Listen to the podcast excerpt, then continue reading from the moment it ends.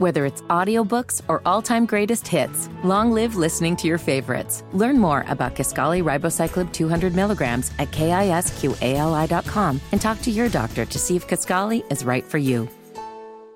Good morning to you on a Wednesday, halfway through the week already, and actually the first time this week that we look out over Monument Circle, and it's relatively clear out. It's not completely, it doesn't look like a can of soup outside, which uh, I guess is good news. A little bit cooler this morning, 45 or 46. You're going to need a jacket when you head out, but uh, looking forward to hopefully another warmer day by January standards. My name is Jake Query. Kevin Bowen here as well. Mark Dykton flying the ship for us as always. It is Kevin and Query here on 93.5, 107.5.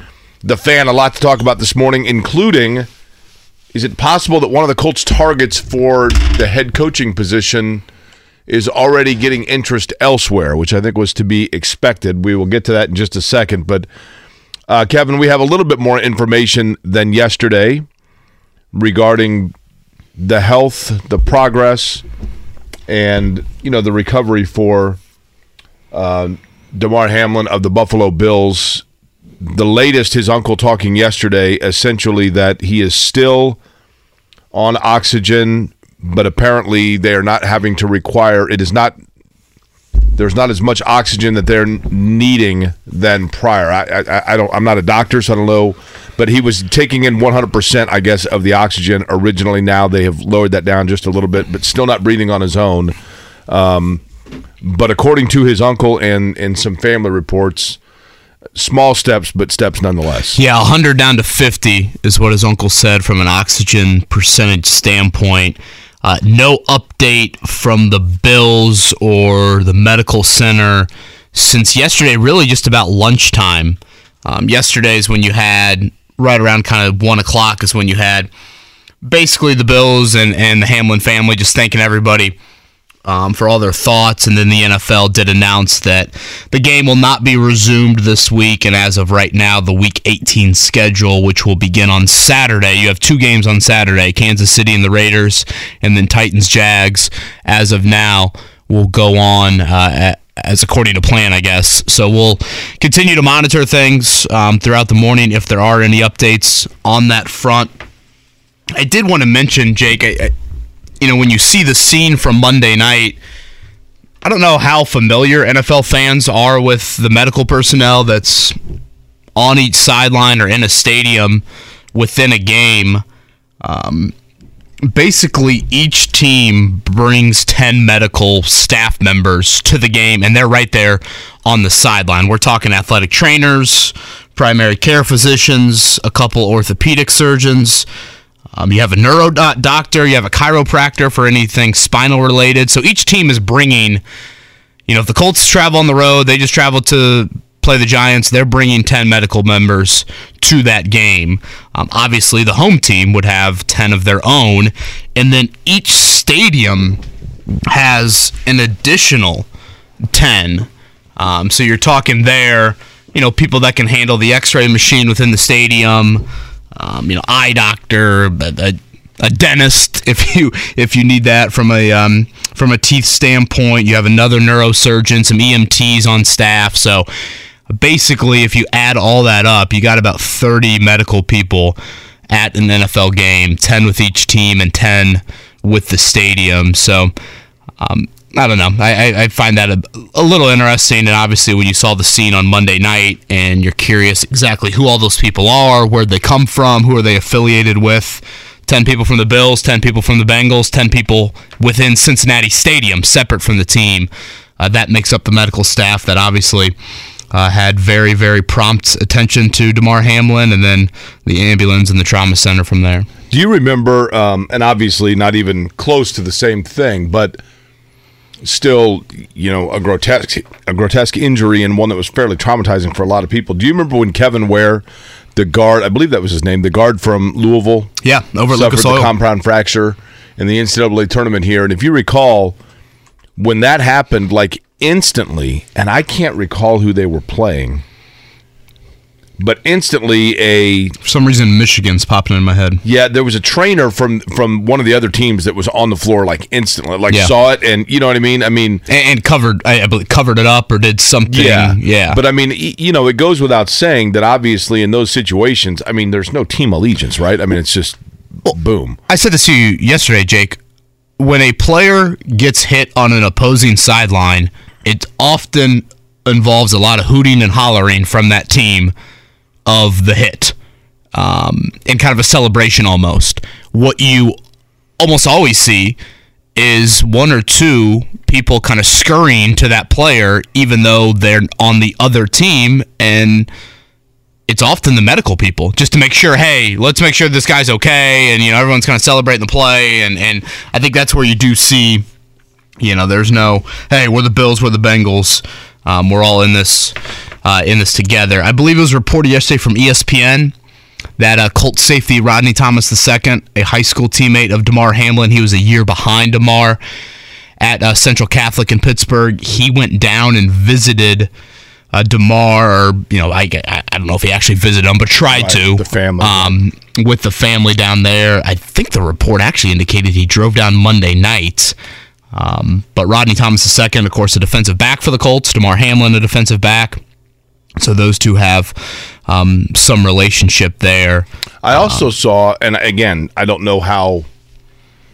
Sometimes these things get thrown out there, and then you find out they were embellished. But uh, I also saw that Tee Higgins has basically not left the hospital. Really, that he's been. Of course, Tee Higgins lives in Cincinnati. He's a member of the Bengals, but um, you know that he is very concerned as well as it was his.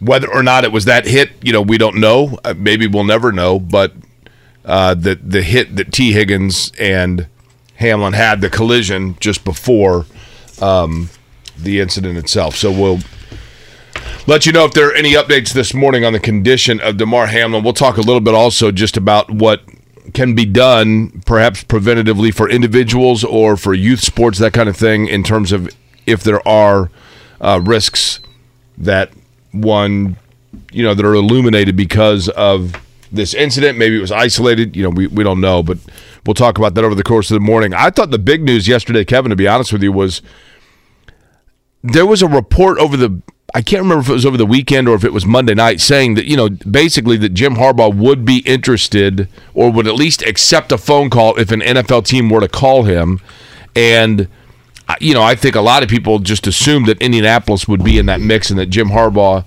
would get a phone call from Jim Irsay but yesterday the report that Carolina's already made that call right Yeah, I think that initial report was even more aggressive than than that. Um, I believe it was something to the effect of sources close to Jim Harbaugh believe it's a done deal. Right. If he gets an NFL offer.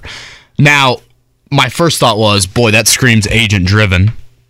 In that, hey, Michigan, open up the blank checks if you really want to retain Jim Harbaugh. Um, for a long period of time. My other thought was Harbaugh has flirted with this idea for years. He has said and made it very clear that getting that Super Bowl, as he was extremely close to getting, is the pinnacle uh, of the game for him. And as you said, uh, reports yesterday that the Panthers, their owner David Tepper, uh, interviewed or at least had some sort of discussion with Harbaugh, and that if they went that route, that would be you know back to back college head coaches for David Tepper after hiring and firing Matt Rhule. Um, you know, Denver right now you got three openings: Carolina, Denver, Indy how you rank those, I, I actually think the Colts are a little bit more of an attractive opening within those three organizations than maybe most. Um, I would say one of the bigger disadvantages, and Bob Kravitz brought it up with us yesterday. How much is Jim Irsay willing to pay? Don't you feel like if it was Harbaugh he'd pay 10 million You would think. Um, Denver, new ownership group, coming from the Walton family, so that's a little Walmart money there. Uh, that's no shortage of funds, Jake. And the John Elway connection in Denver, um, they, I think there are some reports there that they would have some definite, definite interest in that. I don't know if there's any sort of Harbaugh, Russell Will. I mean, their time didn't overlap a ton in the NFC West. I don't know if there's any sort of connection on that front. F- for me with Harbaugh, Jake, I I guess I have a couple questions. Is he just going to take a gig to take a gig? I, I think that for college coaches, Kevin, Because he's an attractive candidate. Like it's not like he's desperate. right? Yeah, you would think that it would be in Harbaugh's best interest to wait and see how many people call, right? He's not the coordinator that might only get one interview. Right. This coaching cycle. But I do think that from a, I mean, sure, he's been to back to back Final Four, or you know, college football playoffs. Um, he's beaten Ohio State two years in a row. Seems to have it going at Michigan, but I do think that there is something to be said for professional coaches that go into college, and you know, and and of course in Harbaugh's case, it was he's done both already, but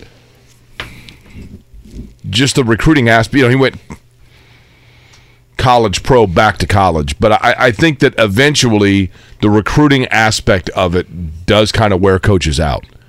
Where once they've had a taste of coaching in the NFL, of like, man, I don't, you know, in the NFL, guys have, I've got them for five years if they're under contract. I don't have to constantly go out and, and rebuild my roster and constantly be on the road and beg the 17 year olds to come. And, you know, I, I think that eventually wears guys out a little bit. Well, the college game's a lot different too than it was five years ago. Yeah.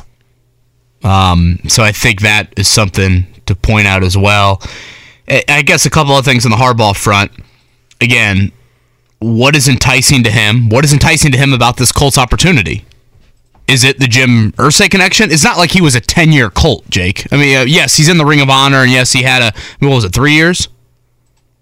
Yeah. Basically, he's not Jeff Saturday. If you want to go down even that, But you that, know, to, that to Jim. Irsay, he kind of is, though, right? Like, but but but is he to Jim Harbaugh? It is does Correct. Indy have No, no, the no. same sort of totally agree. Yeah, I would think for Jim Harbaugh, I would think for Jim Harbaugh that he still thinks of himself like, and this is such a moot point because people get confused by this. In baseball, when you go into the Hall of Fame, you pick the cap of a team that you played for, right? In football, if you go into the Hall of Fame, it's equal service. There's your bust, and then underneath it on the plaque, it lists your teams of service equally. It does not prioritize one franchise over the other. But for the sake of this discussion, if if Jim Harbaugh had been a Hall of Fame player and he went into the Hall of Fame, what franchise does he pick as the one that he most associates himself with? I would think it's the Bears. yeah yeah I mean, he was an IndyCar owner, so maybe that links him back to the city of Indianapolis. But I would think the Bears. I just don't think it's a slam dunk. Like, oh my gosh, it's the Colts. Hell yeah! Like, totally- I agree I'm in the that. Ring of Honor, Captain. Comeback, all of that. Um, and then lastly, how much control does he want, Jake? Does he say, "Hey, if I'm coming here, Chris Ballard's gone"? okay, let me ask you this: If he says that, what does Jim Irsay say? Right. That's that's a big big question. Um, part of me thinks Irsay would side with Harbaugh on that, but it's the same question I threw to Bob Kravitz yesterday, and I also threw to you. If Chris Ballard comes to Jim Irsay at the end of the season and says, "If I'm staying, he's going," aka Jeff Saturday. If Jeff Saturday comes to Jim Irsay at the end of the season says, "If I'm staying, he's going," Well, in Chris Ballard, I, I'm very curious who has the owner's voice right now. here's the thing: Chris Ballard's got his wallet. That's that's that's a really good point. But Jeff Saturday's got his heart. True. You know there are How about that? Boy, we just went deep there at 713. there are Money or love, baby? there's a lot of Jeff Saturday is I mean there was so much criticism to Jim Irsay about Jeff Saturday's hire albeit interim and it has not gone well. And I like Jeff Saturday. You like Jeff Saturday? I mean, he's been on this. You know, he's a regular on this show. Trust me, I don't love ripping him, but how can you not? Did you see the stat yesterday going around Twitter about Jeff Saturday? No. Uh, credit Zach Hicks for this. Uh, does a great job kind of covering the Colts from from afar. Locked on Colts. He is part of Horseshoe Huddle as well. Uh, the point differential in the Jeff Saturday era is negative 79. So that's negative 79 in seven games. Jake, if you look at the 32 teams in the NFL right now, that would be the fifth worst point differential in the league. Jeff Saturday's been coaching for seven games. The other teams have been playing, I guess, 16 games. Right. The Colts have the worst point differential in the NFL. And it, I don't know if that maybe resonates to the entire listening audience and what that means, that is a stat that Chris Ballard holds in very high regard. Chris Ballard looks at that stat and believes that's a true indicator of how good of a football team you are. Point differential, add up obviously your wins, add up your losses, the margins, and at the end of the year, see where you're at. Uh, no team has a worse one in the NFL than the Colts. And if you look at Jeff Saturdays himself, fifth worst in the league. That's Kevin, hard to do. It pains me to say it, but the reality is this. The reality is that when Jeff Saturday was brought in and there was a lot of question and almost ridicule from around the league about it, the selling point or the counter to that discussion was the fact that at the very least he was a great motivator and leader that guys were going to buy into. And for the last five games, I've watched a team that looks like it has zero leadership. It looks like 50 Yeah. guys going in 50 directions. They've gotten worse. And, and I get it was a very awkward, awful situation, but they're not even sniffing what Frank Reich's Colts No. were doing. No. Um, did Miles Turner sleep well last night, you think? Ha. Philadelphia tonight in the city of brotherly love, right? That's kind of been his. Maybe did JMV sleep well? That's right. Last night, predicting what his Twitter mentions could look like last night. I always feel this about the Embiid matchup with with the Pacers. Again, that is tonight, seven o'clock, as Jake said, in Philly. Joel Embiid is an incredible talent. Incredible talent. My issue with Embiid against the Pacers over the years has been this. The Pacers have haven't even been able to hold him close to his average or even you know a little bit above average. Like when he plays the Pacers, it is career nights for him, and that is my thing with Turner. Turner is a wonderful rim protector and kind of off-ball defender, but when you ask Turner to match up man to man with Joel Embiid, you might as well have Goga out there.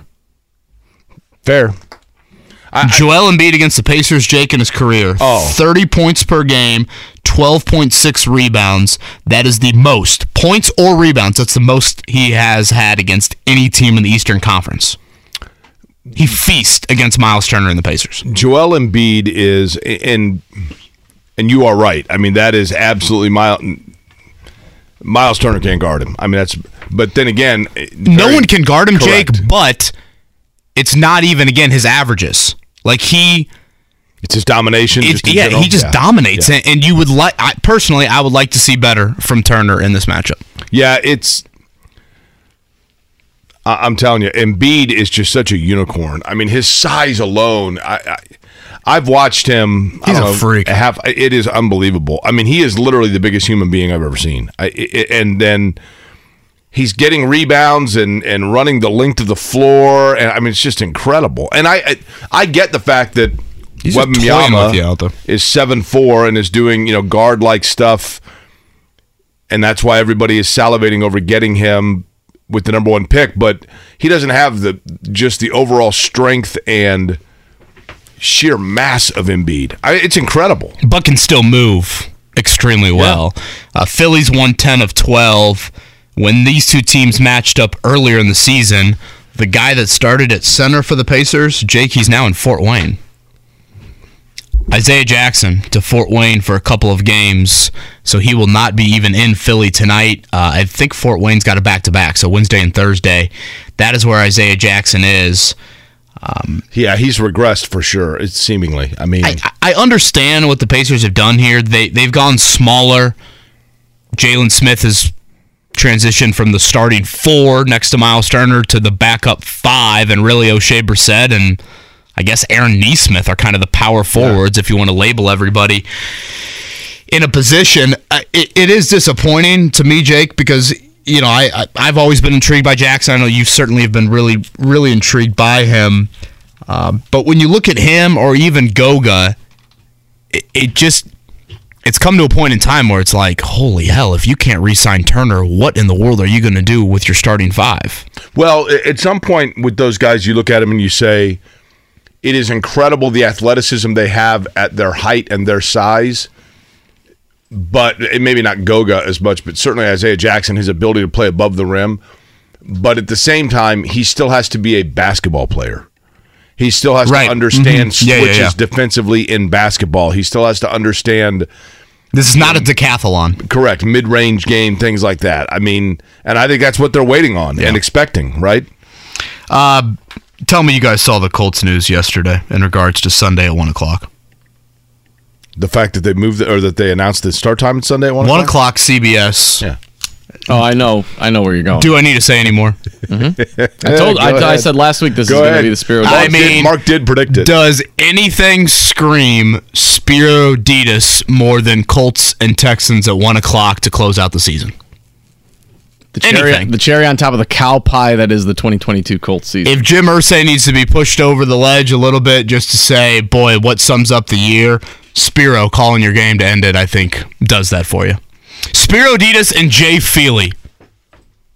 For those that are going to watch on Sunday and will not be tuning in. Um, or not, I should say. I mean, What do you have nationwide, against that's got to. Spero? Is it, it, it, is it his ability or is it the fact that of what he represents? it- that it, it- it's less really to do with him as an announcer. It's more to do with, dear Lord, this dude just is the AFC South broadcaster. Every week it's Colts and Tech or Colts and Texans. Can we Colts get and him on the show so that you can mock him? Spero, well, again, it, it- it's less to do with him as a human and more to do with just the melancholy nature of AFC South. Where do you football. believe he went to college? Spero Dedes. Where do you think he grew up? and Went to No. Syracuse. Think so? I mean, that's a 50-50 guess, right? That's probably right. That or Missouri, right? when they do the national map of like what what areas Oh are getting my which gosh, game, can you Colts, imagine? Colts Texans got to be like in Houston and Indianapolis, right? No one else. Is Yeah, getting it's going to be like 465 and whatever the 465 is in Houston. That, that that's where the map will be. If anyone Drawn. else gets that game on Sunday, apologies.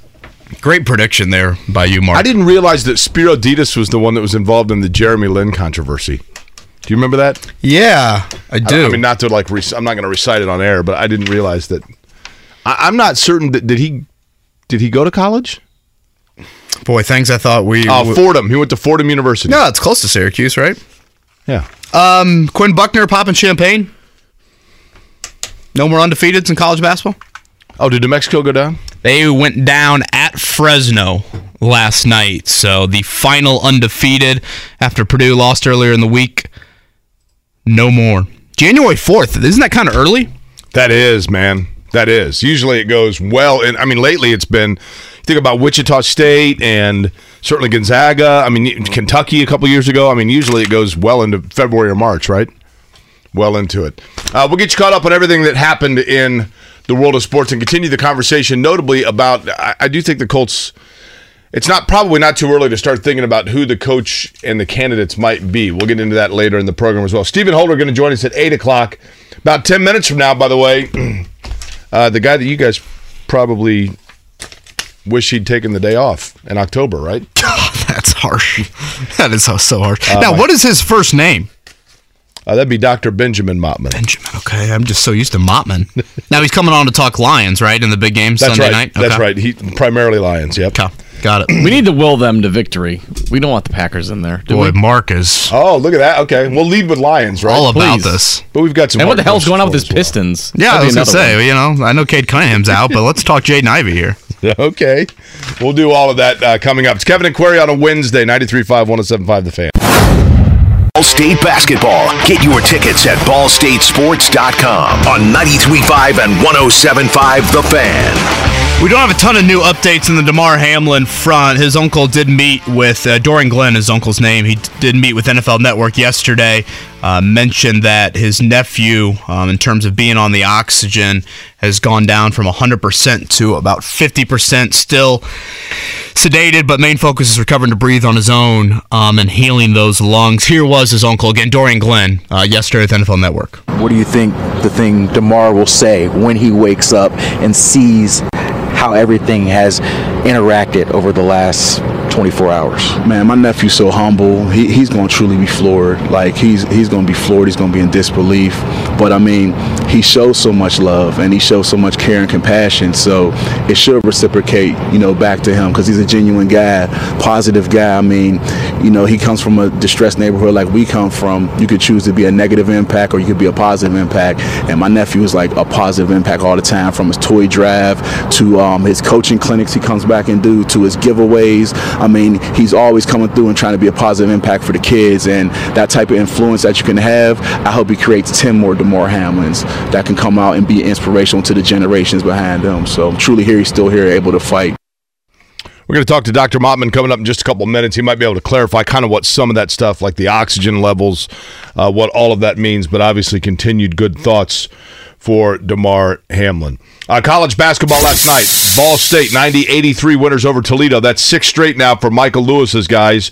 Jarron Coleman had 26. Ball State now 1 0. That was the first game in the MAC for them. It was Boston College 70 to 63 over Notre Dame. Just had to. Yeah, Want to rant a little bit, Kev? Yeah, fire Mike Brey. Hire. I, I told Mark last night. You can hire Dane Fife. Hire Tom Crean. Hire Nate Nate Bjorkgren. Irish 0 and 4. The in togetherness, right, the Mark? ACC. Readiness and togetherness. You didn't come over, Jake. Uh, what's that? you didn't come over. Well, I knew what was going to happen in the game. I didn't want to make things even worse for you. Uh, Indiana at Iowa tomorrow night. Trayce Jackson Davis has been dealing with a lower back injury, but uh, yesterday Mike Woodson kind of gave an update as to practice for Trayce Jackson Davis and his possible availability against the Hawkeyes. yesterday uh, was really the first time he's had some contact, and uh, I thought he looked pretty good. But I won't know the extent of it until I, you know, I get down there in the training room today and, and just see how he feels physically.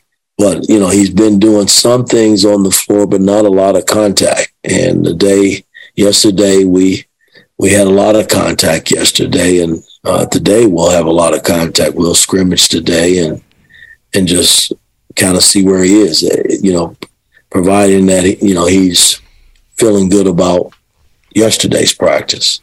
That's nine o'clock tomorrow night from Iowa City. Purdue is at Ohio State tomorrow at seven. Tonight you've got Hinkle, uh, Butler, nine o'clock hosting DePaul. There, they're a seven and a half point favorite. And we'll get into the Pacers and Sixers, which is tonight out in the city of brotherly love. When we come back, a little bit more insight perhaps into what exactly inside an emergency room takes place in a situation like we had with Damar Hamlin and what may be going on now. Obviously, we don't know the specifics of that case, but uh, Dr. Benjamin Mottman, the fighting Mottman of the Detroit Lions fame, and Kneecap, also- kneecaps. Yep.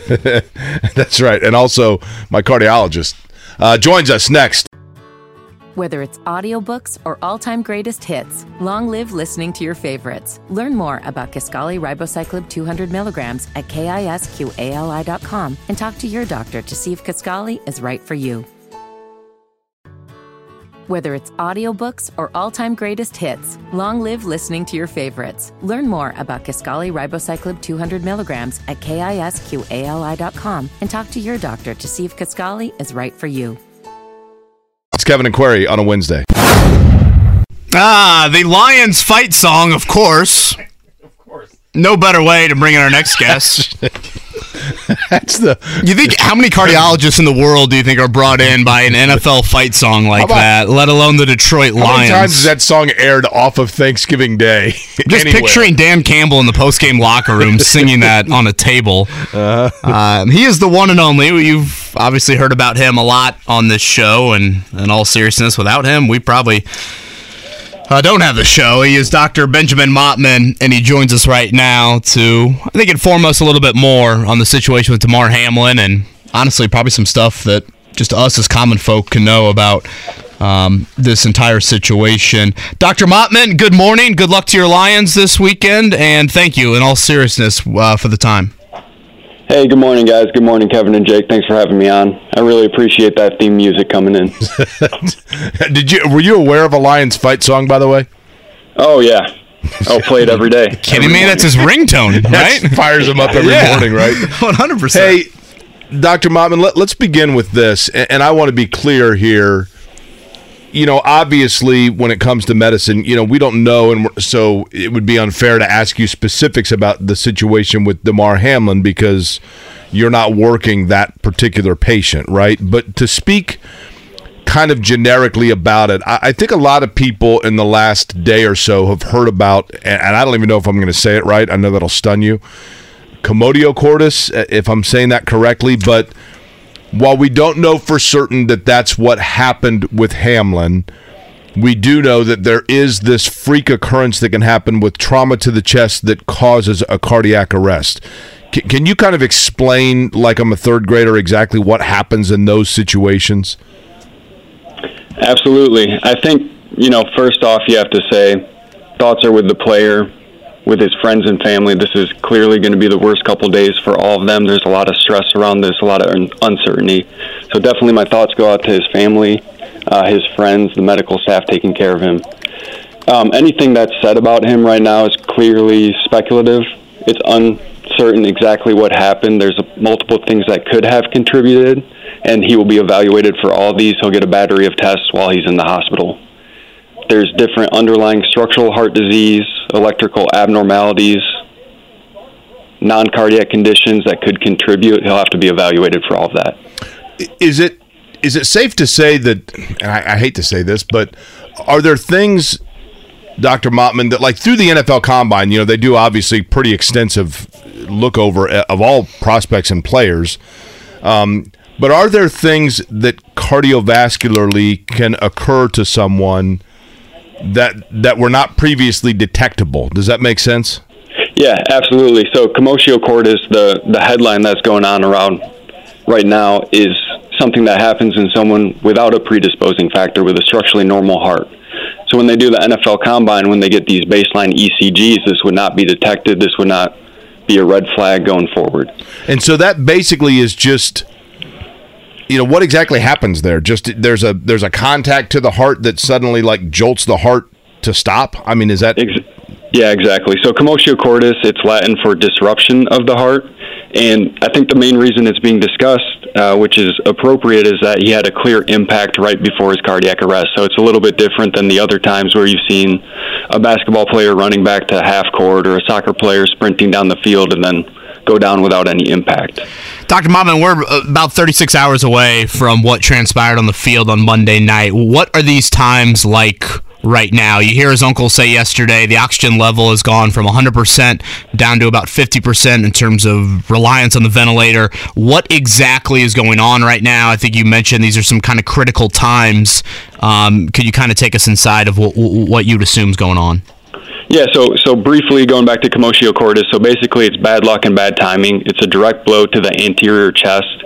If you look at a textbook, it's typically a 13 or 15 year old adolescent male that has not developed their chest wall, so that direct impact can get through to the heart muscle. And the way that the heart works is there's an electricity cycle, the heart depolarizes and the muscle contracts, and then it repolarizes and resets. And there's a very brief window, a vulnerable period, where if there's an electrical jolt at that exact time, 10 to 30 milliseconds in that vulnerable period, the heart can go into ventricular fibrillation and cardiac output stops. So that's more that that's a freak accident, but it can happen in a structurally normal heart, just horrible timing with a precise impact at the precise time. What's probably going on now is that he's had this cardiac arrest, he's been resuscitated, and now this is the crucial 24 to 72 hours where you let the dust settle and see what else is going on with the body. He's potentially being treated with targeted temperature treatment to protect his neurologic function and you rest the body, slow down the metabolism to the brain to preserve brain function. And then it's trying to see are there other complications coming up uh, throughout his hospital course. So it's a it's a time that requires a lot of patience, a lot of time for the dust to settle, but it's incredibly stressful for uh, friends and family. So would it be fair to say maybe the bigger concern right now is what's going on neurologically and less heart? Absolutely. If he's stable hemodynamically, if his blood pressure and heart rate are stable, then the whole focus goes on to what is his neurologic function long term, and that takes time to sort out. Dr. Benjamin Mottman is our guest. He's a cardiological interventionist at Community Heart Vascular Hospital. Um, talking about like just freak timing and circumstance. I was the luckiest guy on the planet that he was working on October 20th of uh, 2020 um, and didn't take a dinner break. That that would have sucked. But um, Dr. Mottman, when we look at and you had mentioned like with younger people that you know could be susceptible to these kinds of things because the heart hasn't fully developed. I guess a two part question. The first would be at what age has fully the heart developed and all of the protection around it? That usually happens for someone around what age of life?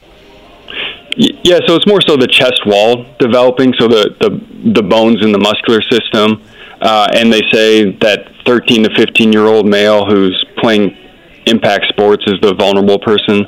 Um, once that chest wall, that what's that musculoskeletal system has developed, and that protects the heart more. So by 18, so, so certainly, not necessarily right? heart function, but more so the chest wall. Right. Okay. So, so with that, uh, just with youth sports in general, have you started to see more of? You know, we hear people talk about defibrillators and CPR. I, I was curious, and I thought to myself, "Gosh, maybe everybody should be taught CPR." I, where does somebody go to learn that kind of thing? Uh, you know, defibrillators. How long have those been around, and what exactly do those do in terms of being preventative in case this happens on your local soccer, baseball, football field? Yeah, no, it's a it's a great point because this is a freak accident. Uh, this is not something that someone's predisposed to, so it's good for everyone to have knowledge about CPR. And basically, if this happens, if this is what happened, and someone goes into ventricular fibrillation, their cardiac output is zero. So you have to maintain their cardiac output by adequate and early CPR to get perfusion back to the brain. And then, so that treats the mechanical process going on, pumping the blood. You got to reset the electricity of the heart, and the only way to do that is with an AED or automated external defibrillator. I, I think everyone involved in child sports should have some knowledge of CPR.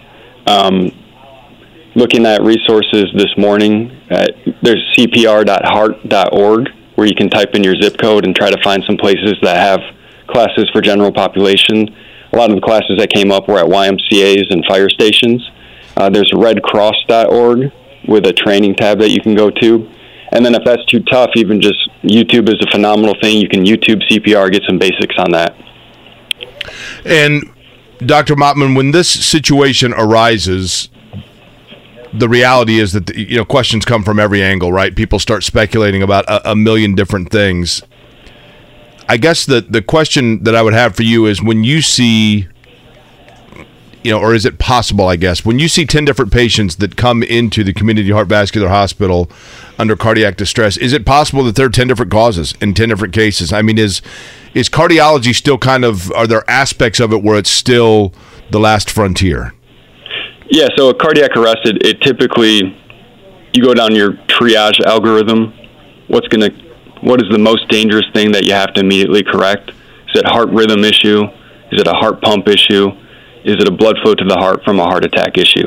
And there's certain things that you cannot delay, so you always recognize those first. You know, blood clots in the lungs, things like that, that emergency room physicians are trained for. You rule those out, and then you have the dust settle for a couple days, and then you do additional testing down the road to try to recognize it. But there, there's multiple things that can cause cardiac arrest. Dr. Mottman, last one for me, and appreciate the kind of as the general public, what can we do when we're at an event that you know obviously does not have the medical staff on site like an NFL game does? Um, just from a heart check standpoint, uh, you know. I'm sitting here at 33 years old. I'm sitting sitting here thinking to myself, "Gosh, do I need to start doing this on a on, on a on a somewhat frequent basis?" You know, at, at what age and, and, I guess what steps can people take to, um, you know, try and get ahead of things, if at all possible, from a heart check standpoint? So certainly the best medicine is preventative medicine, so maintaining a healthy diet and a healthy lifestyle. The recommendation is 150 minutes of cardiovascular exercise per week. You can break it down however you want. 50 minutes 3 days a week, 40 minutes 4 days a week. Just get to that 150 minutes. Fast walking, um, elliptical, lightweight training, things like that. And then have a primary care doctor, someone that can check your cholesterol panel on occasion, make sure you don't have any predisposing risk factors for coronary disease. Uh, Mark, you had a question about the game this weekend, right? Your lines are going to be the Packers, right? we don't want the Packers getting in the playoffs. The Lions will beat the Packers. Boy, that's that, bold. That is definitive. What I don't know is what Seattle versus uh, Rams, what will happen in that game. I was going to say, you might need to sing the Rams fight song earlier in the day, right? exactly. To make sure that your Lions are still playing for something?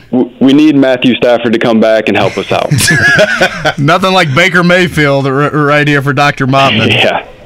Uh, all right. So, again, number of places. I think that the two important things here Doc, if you will. Number one is probably it's never a bad idea for anybody to take CPR and just learn it because you never know. I mean, you could be at the mall where somebody needs CPR, and there are a number of resources where you can find that information. And then also 150 minutes of cardio a week, you said, right?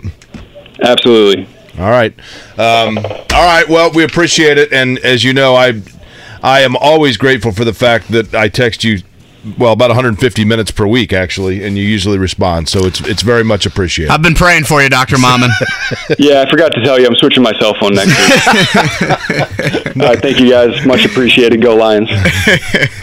dr benjamin mottman cardiological interventionist at the community heart vascular hospital on the northeast side of indianapolis Uh, redcross.org. I mean, like you said, you know, fire stations around town, but I know that there's a lot of people out there that will look at that and say it's a little bit of a too much of a taxing process to do that. So fire up YouTube from a CPR standpoint and um, see if you can have some under- understanding for if and when those events do arise. And again, you don't have the medical staff on site for that. Potentially, you can help out and save a life. uh, the lions have to beat the packers and then what the the seahawks have to lose right Correct. And that is a 425 game, Rams and Seahawks. Really weird flex that the NFL did that. That they didn't have those games simultaneously. Yeah, but I mean, gosh, Titans Jags, are you going to put that on Sunday night? Well, that's at least like there's no you know you, there's no other aspect to it. It's either win or go home. Whereas the Lions could be eliminated by Sunday night if the But if the Packers Seahawks still have to lose- win. And I think that's the appeal. Right. Of like Lambeau, Sunday night football, Aaron Rodgers has got to win this football game to get in the playoffs. No can, thanks. can you play that lions fight song again that's Oh. kind of fun isn't it Was that Orlovsky that you just did? Yeah, kind of. The Detroit Lions fight song. I was at a Lions Bears game in Ford Field, and a guy comes out and sings that song every time they score a touchdown, which isn't very often. I was going to say We gotta get does- Mottman to do does- that he at some doesn't know point. the lyrics yet, right? There's I'm picturing. Dan Campbell at the first team meeting at training camp saying, "We all need to memorize this fight You song." know what? We mocked. Down the field, a Lions team that will not yield. They will not yield. And when the blue and silver wave, What year did you stand and cheer the brave. Like 1948. Yeah, I was gonna say, yeah. Again, with honor you will keep before the your Ford family owned the Nothing Lions. beats there. the Bengals fight song. Now, do we want to know the um, the Colts draft scenarios for the week? Yes. I mean, I find that to be very pertinent right now. Uh, the Colts could draft anywhere from three to six, okay? Currently, they're slotted fifth. To get the number three pick, you would need a Colts loss to the Texans, and you would need wins by the Cardinals and Broncos. The Cardinals are playing the 49ers, the Broncos are playing the Chargers. So, so you need say this again. So to get the third pick, Okay. you need a Colts loss to the Texans, and you would need the Cardinals to beat the 49ers, the Broncos to beat the Chargers. I don't think either of those teams are playing for like an absurd amount of of home field, so we'll see how their the resting goes for the 49ers and or Chargers. To get the fourth pick, you need a Colts loss and one of those two teams to win. So either the Cardinals or the Broncos to win their game. Uh, the only way the Colts can fall to the sixth pick, which is not what Dr. Mottman wants, unfortunately, uh, they need the Colts. Um, if the Colts beat the Texans and the Rams lose to the Seahawks, the Colts would fall to the sixth pick. So with the win, you can only fall one spot. Any other result, that they draft fifth. Do you think there's the possibility, Kevin? Do the Colts have any surplus of? By surplus, I mean do they have additional from past moves? Because I know Ballard, you know, loves draft picks. Do they have additional second or third round picks? No. They traded their third round pick for Nick Cross last April.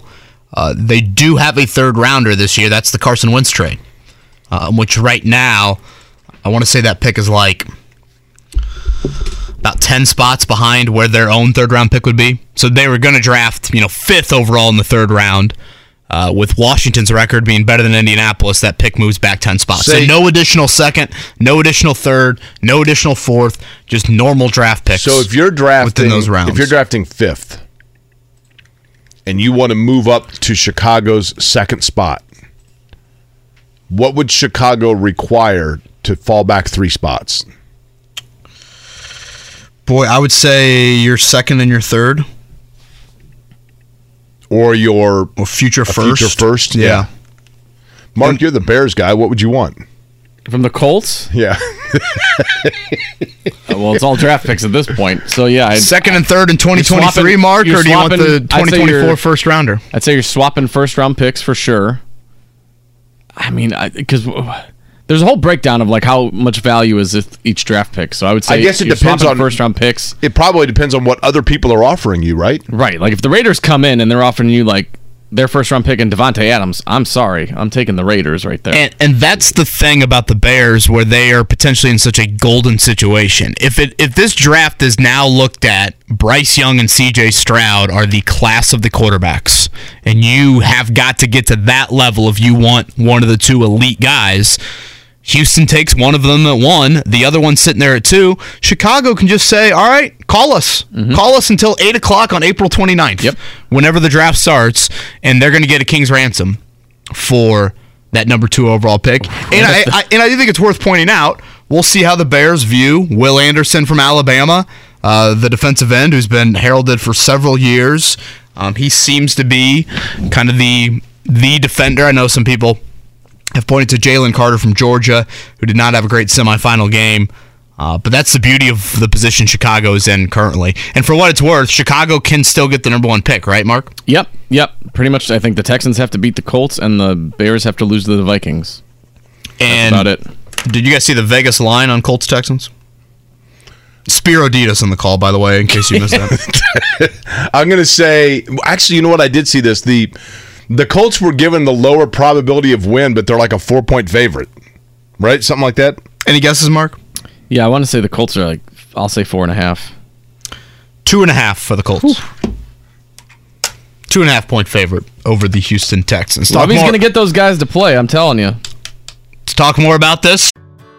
Whether it's audiobooks or all-time greatest hits, long live listening to your favorites. Learn more about Kisqali Ribociclib 200 milligrams at kisqali.com and talk to your doctor to see if Kisqali is right for you. Stephen Holder going to join us next here. Kevin Aquari. On a Wednesday, we are halfway through the week. Our next guest is probably not totally disappointed that the Colts are now like 90% the way through the year because it has been one for the books, no question.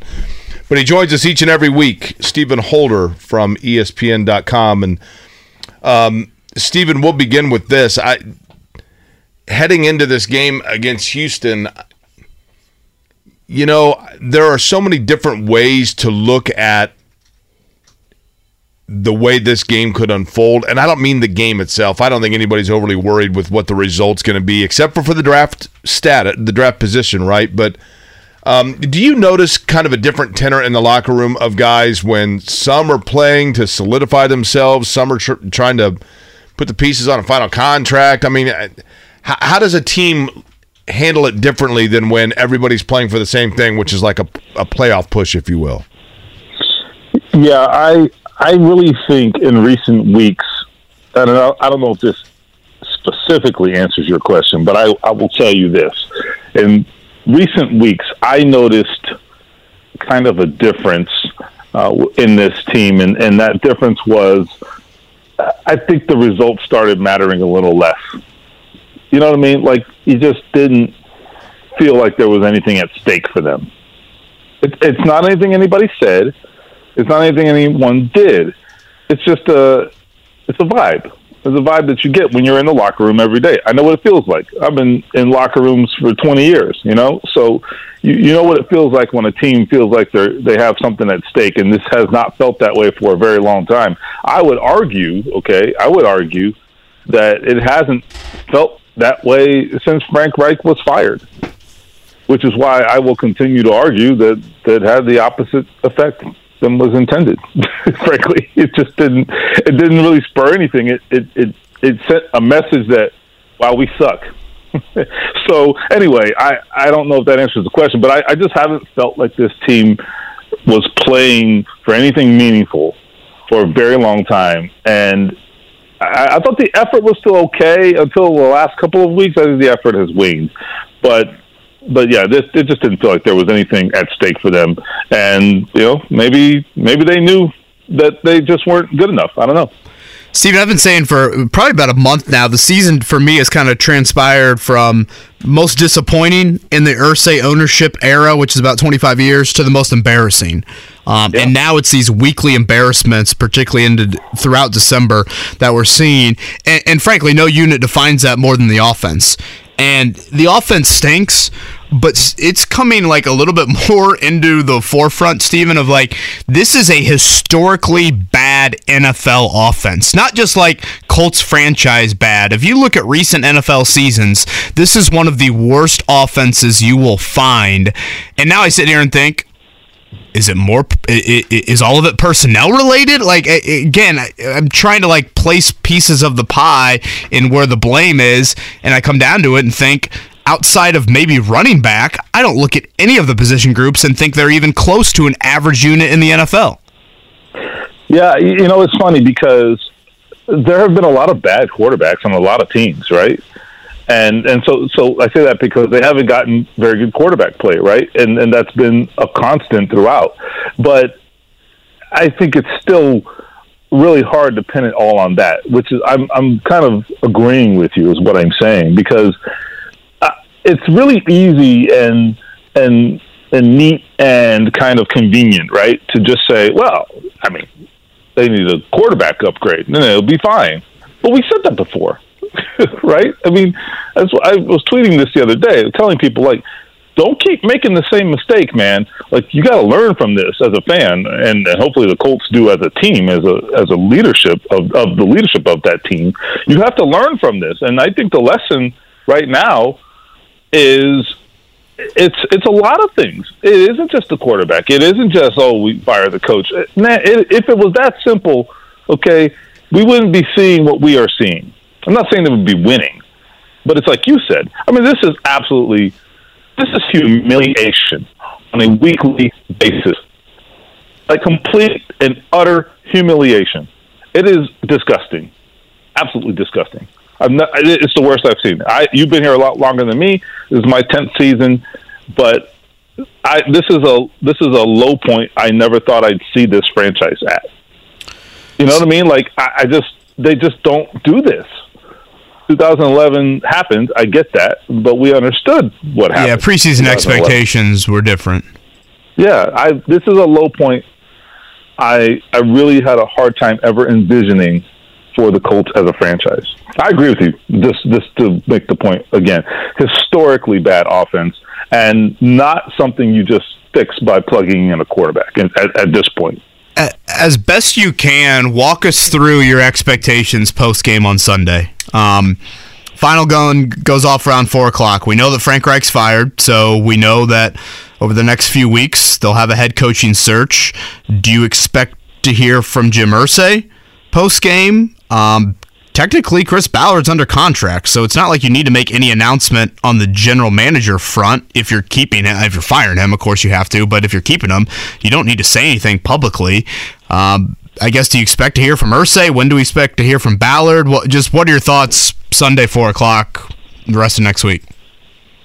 That's it's hard to say. I really don't know. It's it's kind of a uh, it's it's a little bit uncharted territory uh, because normally when a coach is fired after the season, you know, you get the whole Black Monday press conference.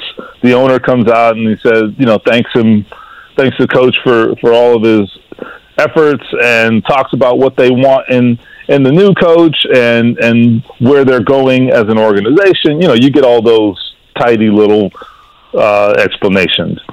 But this is different, right? We, as you said, we already know there's going to be a coaching search. You have Jeff Saturday, who I, I think, for all intents and purposes, I I absolutely expect to be part of the coaching search. So we don't need to clarify that. We already know that. Um, but I, I, I, it's like you said, there is no necessarily a um, a need or an expectation of Jim Irsay coming out and talking. I wish he would because we have lots of questions, right? Like tons of questions. Uh, Chris Ballard, I would say this: you are required as an organization the uh, the the general manager or chief decision maker is required to talk at some point after the season. So I anticipate hearing from him. It may not be immediate. I was going to say, people- typically that's what, like Yeah. late next week. I feel like he, he, Yeah, usually we- waits a few days. Yeah, so so that won't happen immediately. I think we also are. I think I believe Jeff Saturday. He's the coach. I believe he's required to, to do a press conference the following day as well. So that's going to be an awkward dance there. So it's going to be a lot of awkward questions and awkward dances, and that's why I think the argument is very strong for the owner to come out and talk because a lot of these questions have to be asked of him. I think awkward questions is the perfect segue to allow me to speak because I have exactly one of those, Stephen. I know that's shocking That's to you. that's like your wheelhouse. Yeah. man. The years change, and yet they all stay the same. Um, fo- follow me here on this reverse psychology. When when Jim Irsay named Jeff Saturday the interim coach, there was a ton of backlash. Uh, probably, I think, to the point of surprising Jim Irsay, truthfully. Yeah. And it has not gone well. I, I mean, it has not gone to the level that Jim Irsay was able to prove people wrong. Does that actually, in an odd way, increase the possibility that Jim Irsay doubles down and considers Jeff Saturday long term? No, it's not reverse psychology. Actually, it's it's kind of a legit question. Not that I want to encourage you to ask, you know, reverse psychology questions, but There's no encouragement needed, Stephen. true, very true, very true. Uh, look, I I will tell you this.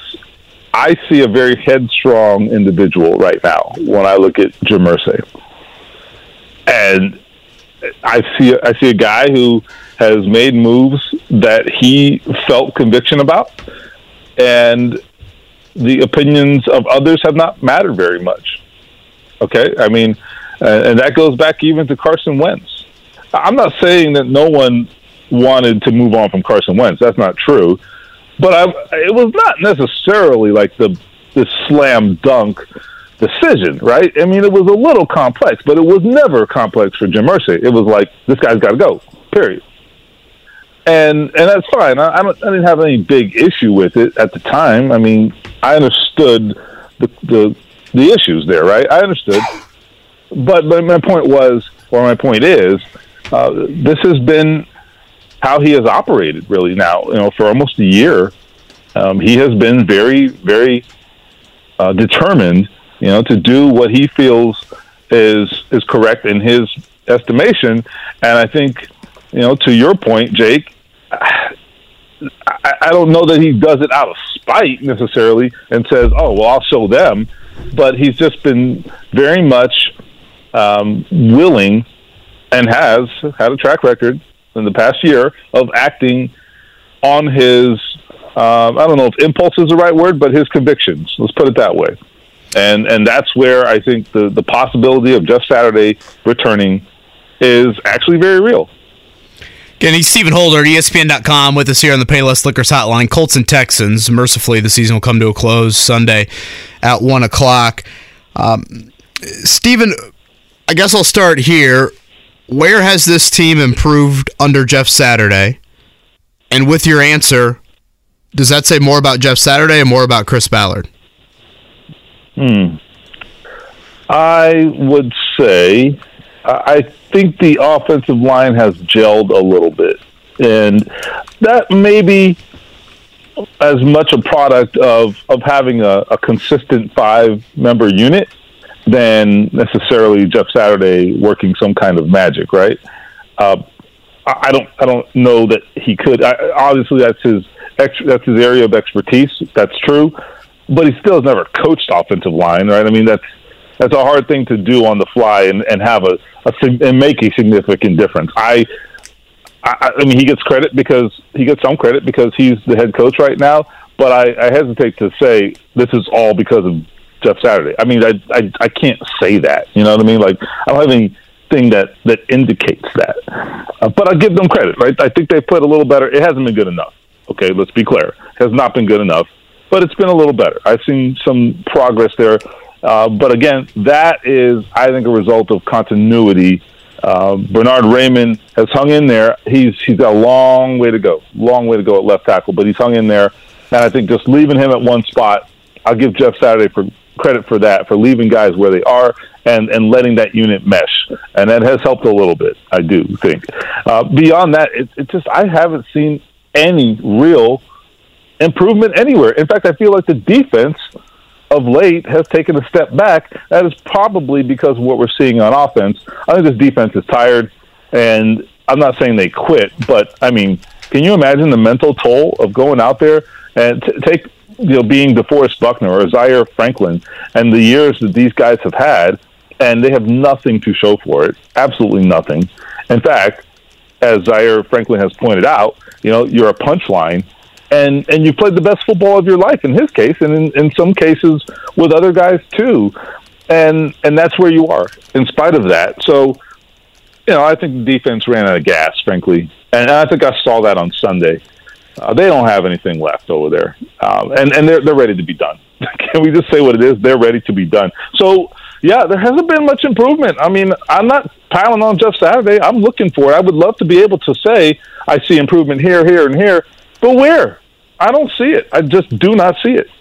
Stephen, at the end of the year, which this year obviously comes earlier than many expected, in the media, you know, you know, I mean, you go in and, and players, I always get a kick out of it because players clean out their locker usually with trash bags. I'm like, these guys are millionaires. They're using trash bags to Although take everything home. totally appropriate this year. Yeah, you, no, anyway. no question. Yeah, that is true.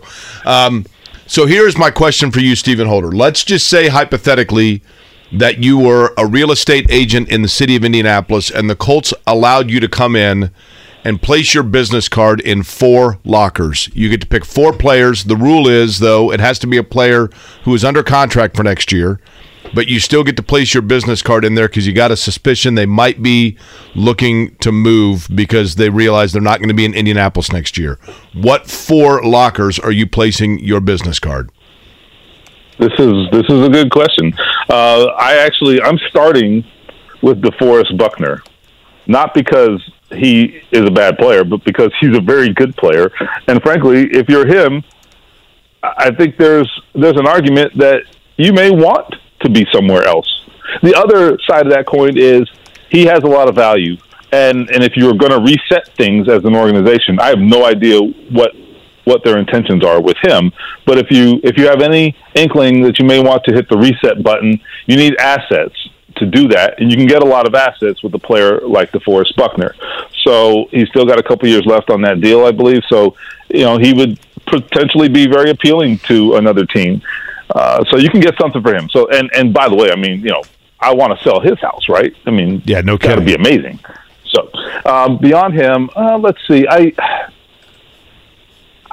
I I think they're higher on Ryan Kelly than people think, but but Ryan Kelly at at at his salary level and production, uh, I think he's I think his future is in question. Let's put it that way. Uh, I don't. I'm not going to say anything stronger than that because I can't. But but I think there's some questions there. Um, let's see. Beyond that, um, this is tough. Let's see. I gotta say, Shaq too complicated with the injury. well, I I the really contract. think that he. I really think that his future is a huge question mark. But but I don't think you can trade him right now. Right. So you can't get any value there just because who's going to trade for him until you know a little more. Um, so I do think that one's too complicated. But that is, but believe me, that is one of the biggest storylines going forward. We haven't even talked about Shaq, right? But like he's one of the biggest storylines. What is he? Where is he? And and what's the outlook? We don't know the answer to any of those things. We need answers. We will, I believe, and I hope, hear from him next week. Uh, so stay tuned for that. Um, um, I guess I'm struggling on the last two, but I mean, you're not going to go by the quarterback room and drop them? well, well, yeah, but but I mean, I, yeah, it's true. Matt Ryan, yeah, but I mean, he's under contract. But like, come on, right? Nick So, yeah, Foles? I guess I am. I guess I am. And I won both of their houses, by the way. Yeah, you're right. Foles is under contract. I forgot about that. You're forg I totally forgot because you know I think in my mind, like a lot of people, you're thinking, okay, well, those guys aren't going to be here. They're already gone. yeah, exactly. Which is yeah, but as a realtor, yeah, I want to sell those houses. Yes. um, Stephen. Mark asked this question in the YouTube chat, and I think it's worth pointing out. He goes, "If Chris Ballard talks to the media next week, does that mean he's returning?" Um, I, I would say no for these reasons. If I'm not mistaken, didn't Ryan Grigson hold his season-ending press conference and then get fired like three weeks later? Right. So JMV and I were talking about this the other night. That was one of those situations where he got fired several weeks after the season. Yeah, it was like, like mid to late January. Yeah, like he probably thought he was fine, okay? Because I remember having to hustle and buy a ticket to Mobile to go to the Senior Bowl because they had a general manager search all of a sudden. So yeah, it was it was certainly several weeks after the season. I think about three weeks.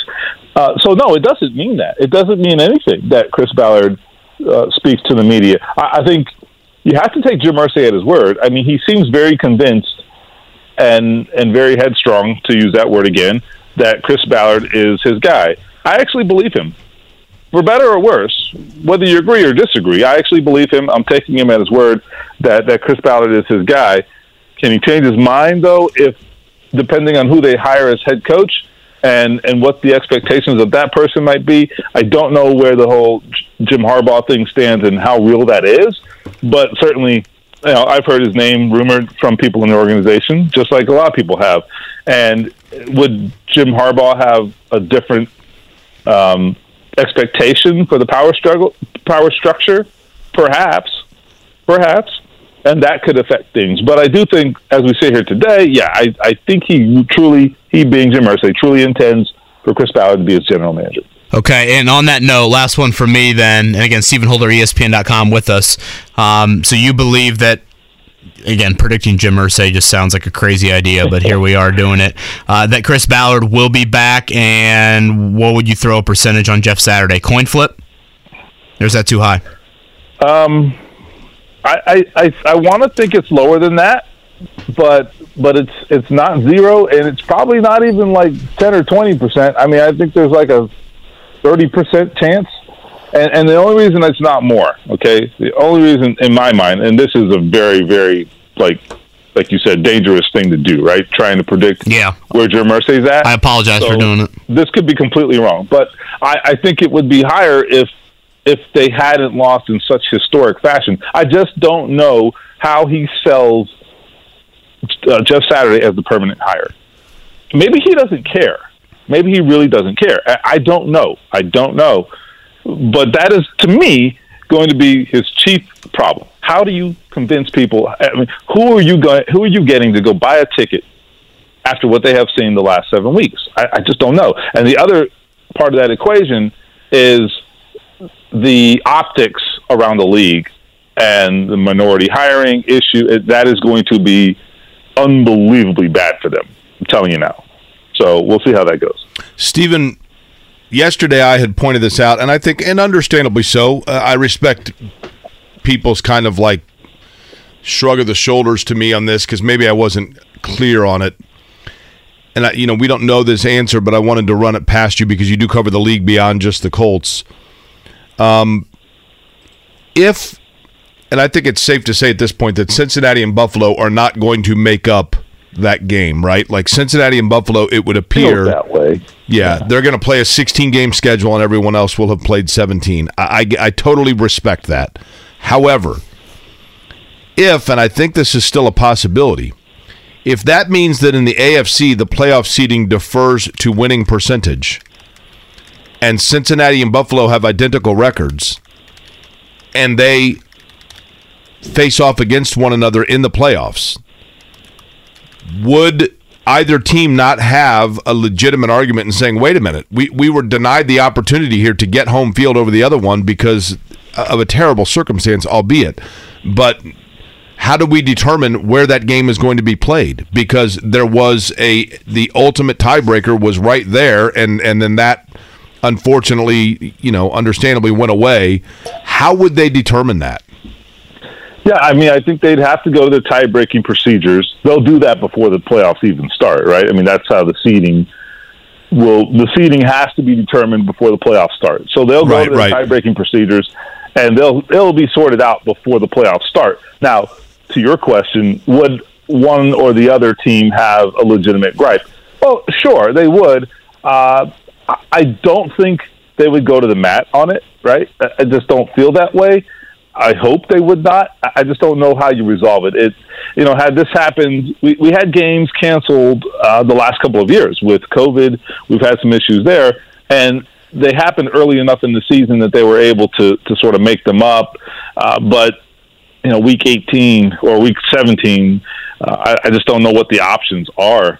You know, it's I, honestly to have to make the game up is probably uh, a, a worse outcome for those teams. You know, to have to play that extra game at, at the last second like that, it might be a worse outcome to have to do that than have to deal with whatever you know the the seedings, whatever dilemma the seedings create. You know, or disadvantage there. So I, I just don't know. I think that the problem's going to be the solution is just not a is not something they may even prefer. So maybe they just let it, you know, let sleeping dogs lie on that one. I guess. Stephen Holder, ESPN.com. I would say with the season ending, enjoy the off-season vacation, but Lord knows that's not coming. So um, there's going to be a lot of news in the month of January and potentially into February as well. Stephen, thanks, man. I'll see you later. Okay, see you guys. Stephen Holder, right there on the Payless Liquors hotline. Thought that was a good question you brought up, Jake, on the you know who could be gone, business cards, all of that. Um, again, the assumption I think is that Chris Ballard will be back, but if the embarrassment is too much and you move on from Ballard and or you change coaching staffs, Gus Bradley's gone, whatever, no one is safe in that locker room. Oh, yeah. Yeah, I mean, you could do. I mean, if a new GM and or new coaches come in here and they go to Ballard and they say, "Hey, uh, you're paying Shaquille Leonard twenty million, uh, dude. I'm good with day three draft picks at linebacker. Right. You know, you're paying Quentin Nelson that money. Totally. I'm good with day three draft picks Totally. at guard. Um, you and we've brought this up several times this season. Chicago's a great example of it. They've brought in new regime and they've parted ways with some players that you would have classified as core Bears in recent years.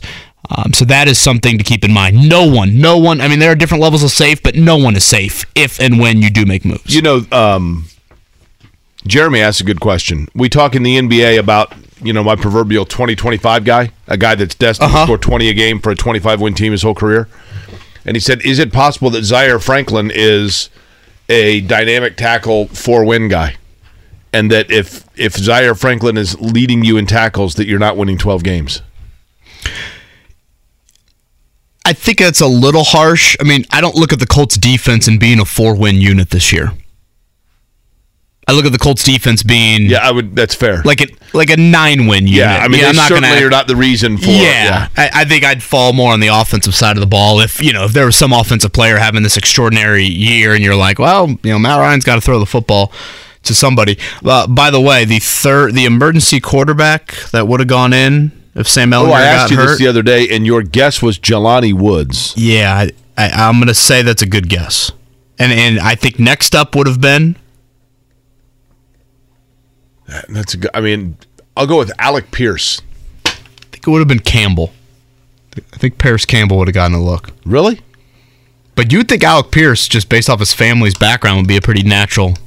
I mean, there's uh, got to be. You Aren't know, you shocked that that hasn't happened? I mean, all we're talking about is two quarterbacks getting hurt in a game. I mean, I know it's happened, but it doesn't happen more frequently. I mean, I mean, hell, as tragic as it was, you saw on uh, Monday night the Bills had two defensive backs get hurt in the first quarter of that game. Two quarterbacks getting hurt. I just, Kevin, when you think about Little League Baseball, typically the best athlete, the best player on your Little League team was the pitcher, right?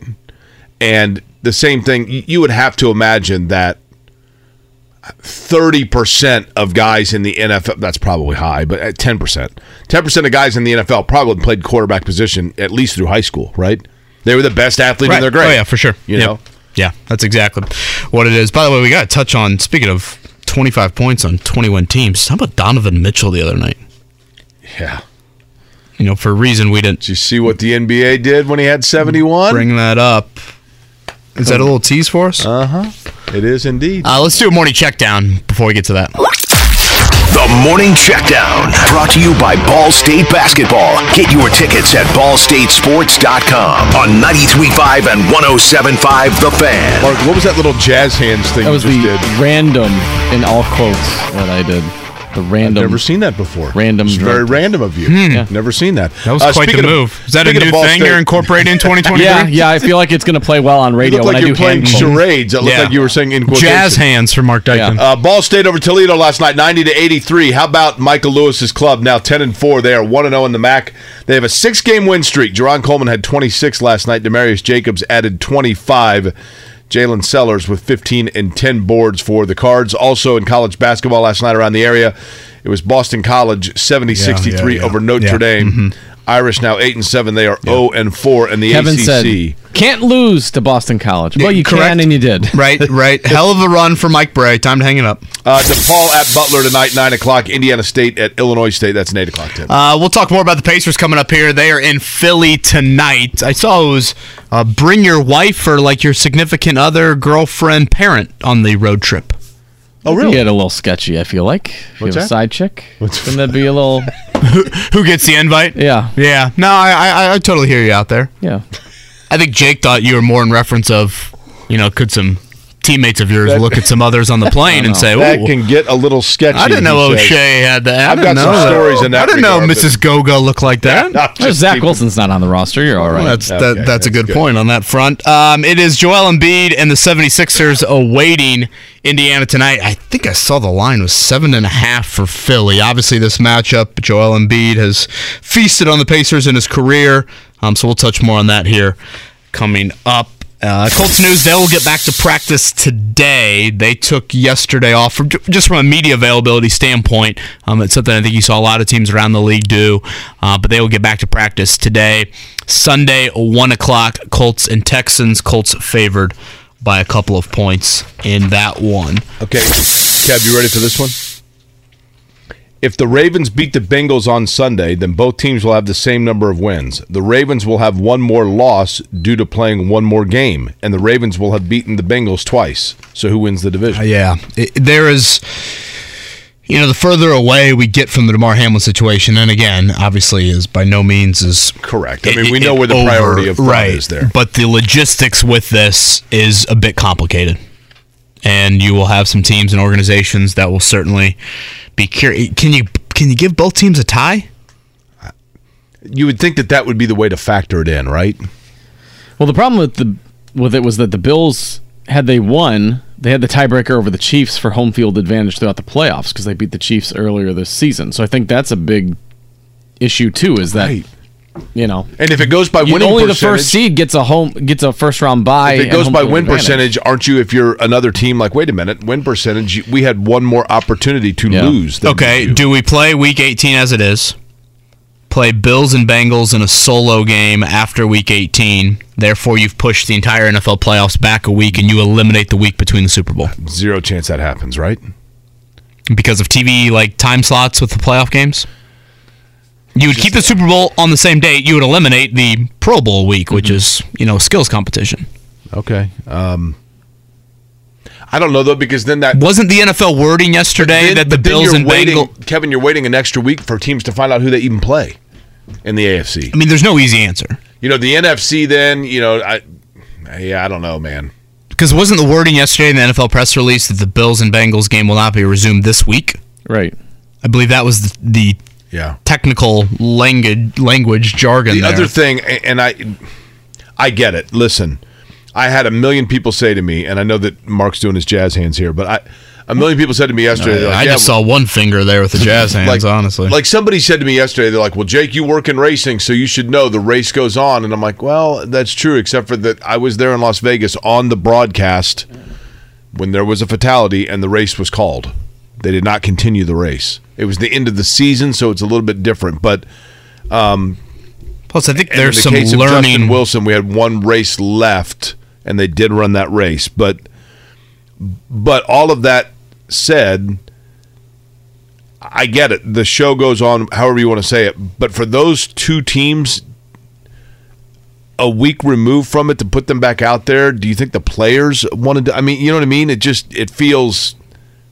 I get it. You know, be be a tough guy, be a man. Uh, okay, I mean, sure, but uh, the first and foremost is going to be what happens with Hamlin. I hate to say that, but but Kevin, I don't know when it comes to putting Buffalo and Cincinnati potentially on a field out there together. I don't know that you can do that until you have absolute confirmation that he is going to survive in a healthy way. Buffalo, for what it's worth, just looking at the schedule coming up this week, Buffalo's got New England, 1 o'clock at home on Sunday. Cincinnati would be hosting Baltimore. That game time was still to be determined. It was going to be 1 or 425 coming up on Sunday. So I guess that would solve. Cincinnati plays Baltimore, so that could solve your issue there um, with the Bengals and the Ravens. All right, we'll get in some Pacers chatter coming Whether it's audiobooks or all-time greatest hits, long live listening to your favorites. Learn more about Kisqali Ribociclib 200 milligrams at kisqali.com and talk to your doctor to see if Kisqali is right for you. up here. Uh, Kevin Aquari on a Wednesday. Chris Widlic, our friend over at CBS 4 points out that they had there is precedent of the NFL moving everything by week. They did it in the season after 9/11 where I think it was week 2 was it that they just slid towards the end?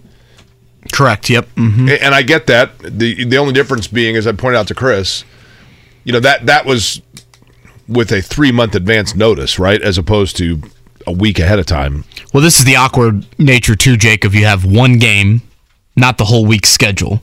You, you you have one game that's really up in the air right, Right. now with Bills Bengals, and then I think in the next 24, 48 hours, certainly in the next 48, maybe the next 24, a decision on week 18 needs to come just from a logistical standpoint. I mean, the Chiefs are going to get on a plane, I guess, Friday to travel to Las Vegas. Tennessee is going to get on a plane to travel to Jacksonville because those two games are Saturday. You have two Saturday games this week.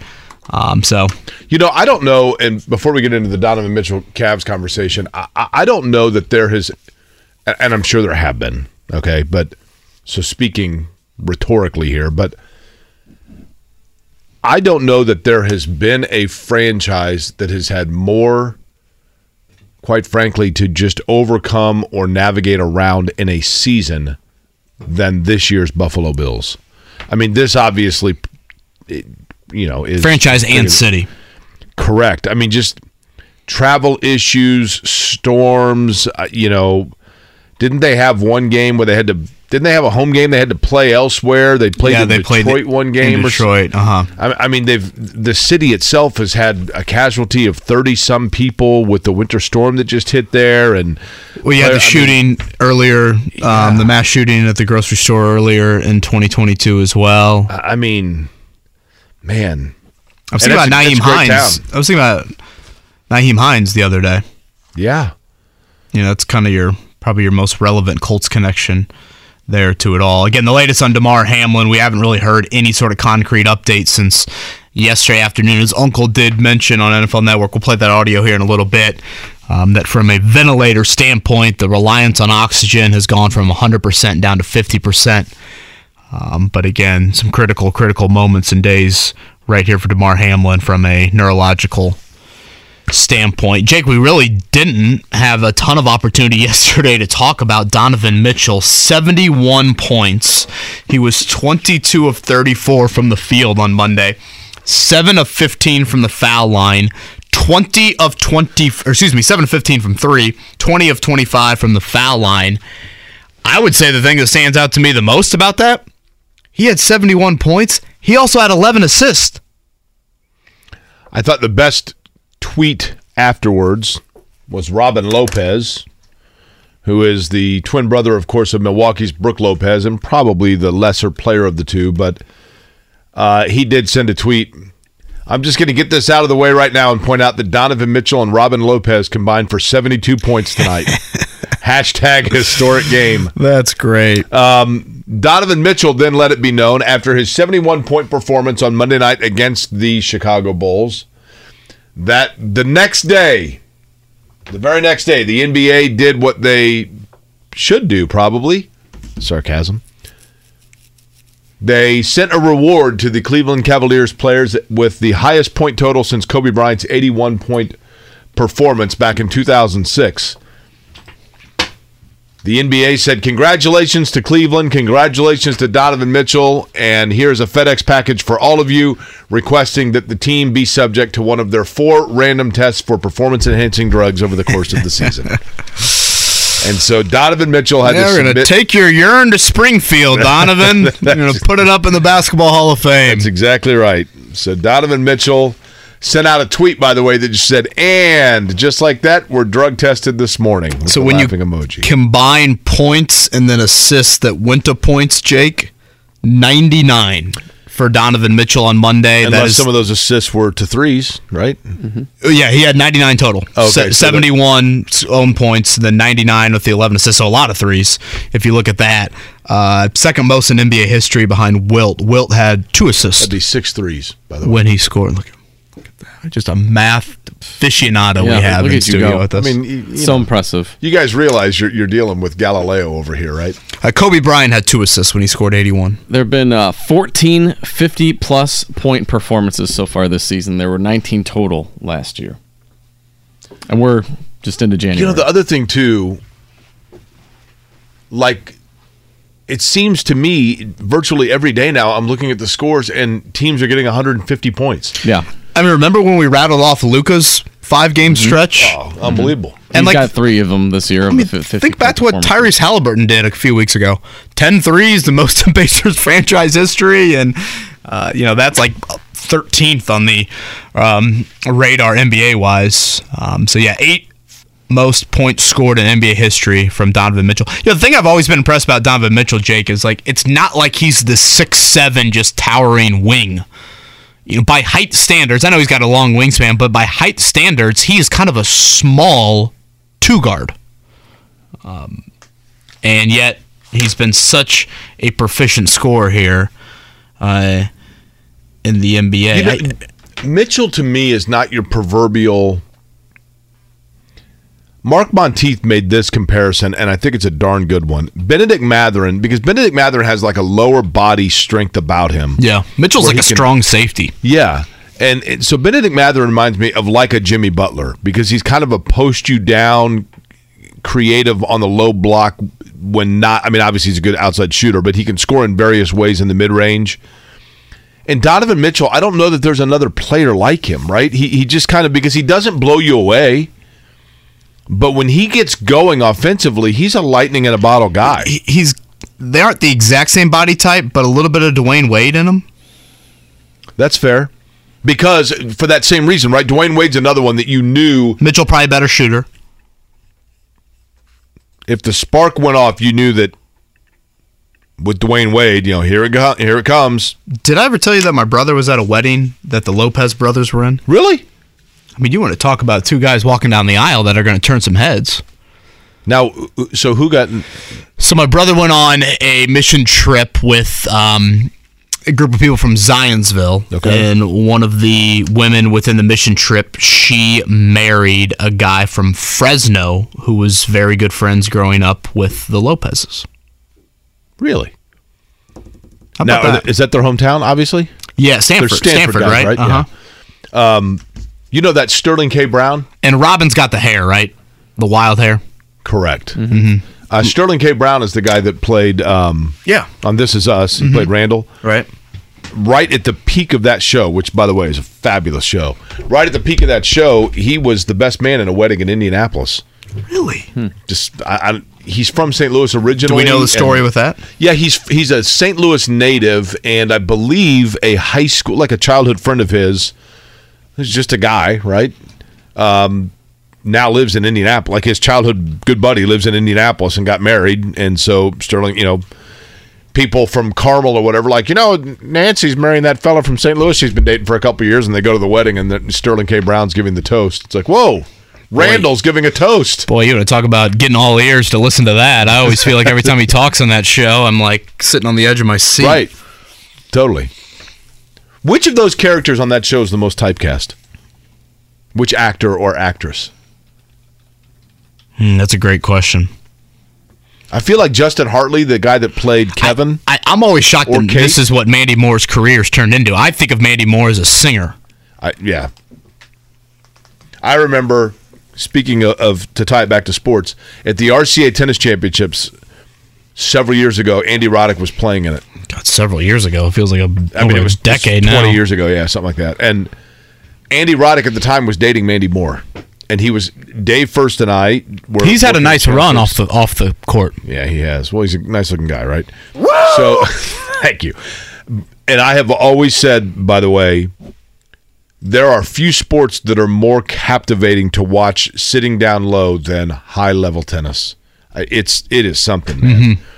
But at any rate, Dave Furst and I went down like on we were working at Channel Six, and you know it was the seven o'clock center court match. We're like, yeah, let's go watch Roddick. And we went down and watched it.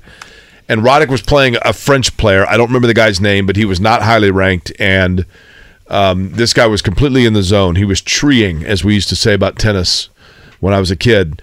And he had Roddick down. Like I think he won the first set and had him down halfway through the second. And the crowd was probably fifty percent. And Roddick scored a big point and was getting ready to, to serve to you know or you know whatever. And some guy in the stands yells out, "Come on, A Rod!" Which I'd never heard Andy Roddick referred to as A Rod at that point. This other guy ain't sleeping with me Moore. and and Andy Roddick stops in the middle of the serve and looks up in the crowd and goes, "Come on, man." It's exactly what he said. Come on, man. and then he just went That's on and awesome. served and absolutely blew the French guy off the court. That is awesome. But yeah, I love you know, fans. Mandy Moore was actually in This Is Us. I, she was. I thought she was outstanding in that show. yeah, I mean, I mean, everybody in it was, but she was not to act like I know what I'm talking about in Hollywood, but it seems like some terrific acting. Yeah, it was great. Well written. My wife has got to be thrilled that we just talked about This Is Us for several minutes. It, did you watch to the end? Uh, I've stopped watching because I thought the show was just too depressing for me. Man, I'll tell you what. It it it ends, I think, triumphantly, but it is fabulous. Know, Uh, all right, when we come back, uh, a little Jim Harbaugh news. We'll give you that update. Where do the Colts kind of fit into all of that? We'll take some calls as well. And preview tonight Pacers and Sixers. Big one for Miles Turner tonight. We'll talk about that coming up in the 9 o'clock hour. Good Wednesday morning to you, Kevin and Query. I know the temperature is supposed to drop a little bit here later in the week. Temperature inside of Lucas Oil Stadium on Sunday probably not going to be very raucous. Colts draft position third, fourth, fifth, or sixth. Those are the four spots that the Colts will find themselves in come Sunday night. Currently in the fifth slot with a win. The furthest they would fall would be sixth to move up to three or four. They're going to need some help from the Cardinals or Broncos. Cardinals have the 49ers. Broncos have the Chargers, if I'm not mistaken. Both those games are 425, so I guess it'll be until Sunday evening to where the Colts know exactly where they're going to slot into the draft order. I know Dylan wanted to talk about the Colts draft pick. Dylan, good morning. John. John? Dylan? Yeah, same, same topic. It's all good. John Dylan, whatever. Yeah, that works. I know John Dillon. There you go.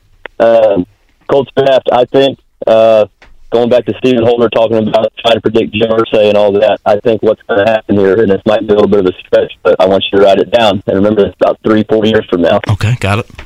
All right. So we got Arch Manning, Marvin Harrison Jr. Okay. Marvin Harrison Jr. has one more year, then he could come out. We got the sentiment of Jim Irsay being in his fields. We're going to take Harrison Jr. when that happens, and then we're going to take Arch Manning, and you got Manning to Harrison 2.0. And in the meantime, Colts fans better get used to it. I think we're just going to do retread, retread on the quarterback, and we're going to wait it out. So let me ask you this. Okay, I'm writing this down here. So Marvin Harrison Jr. Let me ask you, uh, John Dillon. Uh, Marvin Harrison Jr. Would you would you assume that he is a good enough player that he is going to elevate your roster and your team? Uh, with the current set of wide receivers right now, I would say yes. Okay. It doesn't appear that we're the reason I the reason I say it is because Arch Manning is not eligible for another three years. So you're going to have to do three years of suck with Who are the quarterbacks? I'm more fascinated about that. Who are going to be the retreads for the next three years? Well, apparently we take anything we can get for cheap. That's true. But the point Well, being, Sound that sounds like a dropping desperate statement in Vegas. Marvin at night. Harrison Jr. is going to be year three before Arch Manning's even eligible in the draft, right? And do we, you know, I agree. I'm going on the sentiment, and you put Jeff Saturday as your coach. That's all sentimental, and you know how Irsay feels about everybody. He gets so he gets so in his feelings about these guys, and you know right now he's got a laughing stock of a team. What better way to make a bang and a comeback on the big media and get your Monday night games and all that back when you got two guys that you know have ties to people that are you know legends on your team. John Dillon, it's been written right here, 856. Appreciate the call on this Wednesday morning. Jake, there's no Now, emotional. now what's Edgerrin James' son's name? oh, Jizzle? Yeah, Jizzle Can we get him to? Well, isn't Frank Gore's kid running for 350 in the bowl game? that's right. So we can get both those guys Yeah, right. Jizzle's playing basketball. I, well, I know, but I mean, so was so Are was we Morale tanking- Cox. We're going to tank for Eugene Hilton? Boy, watch it now. That's quite the three-headed monster you got going. Sorry. okay.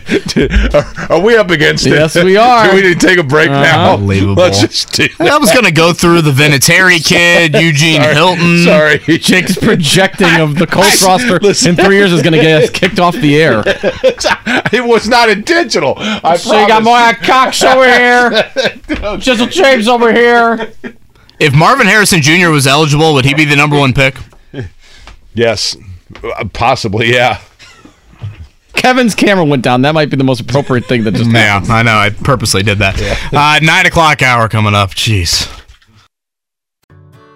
Whether it's audiobooks or all-time greatest hits, long live listening to your favorites. Learn more about Kisqali Ribociclib 200 milligrams at kisqali.com and talk to your doctor to see if Kisqali is right for you. Whether it's audiobooks or all-time greatest hits, long live listening to your favorites. Learn more about Kisqali Ribociclib 200 milligrams at kisqali.com and talk to your doctor to see if Kisqali is right for you. By the way, happy 34th birthday. This is the year that you will turn 34. Is that correct? Yes, uh-huh, September 18th. Uh, happy 34th birthday to Graham Rahal. Really? Yep. He's got a big one tomorrow night, What's right? Big one for him tomorrow night. His Buckeyes. Uh, he is as devout in the Buckeyes as you can get. Yeah. I guess he's hurting a little bit from what happened Saturday, but Buckeyes and Boilers tomorrow night over in Columbus. Curious to see how Purdue responds.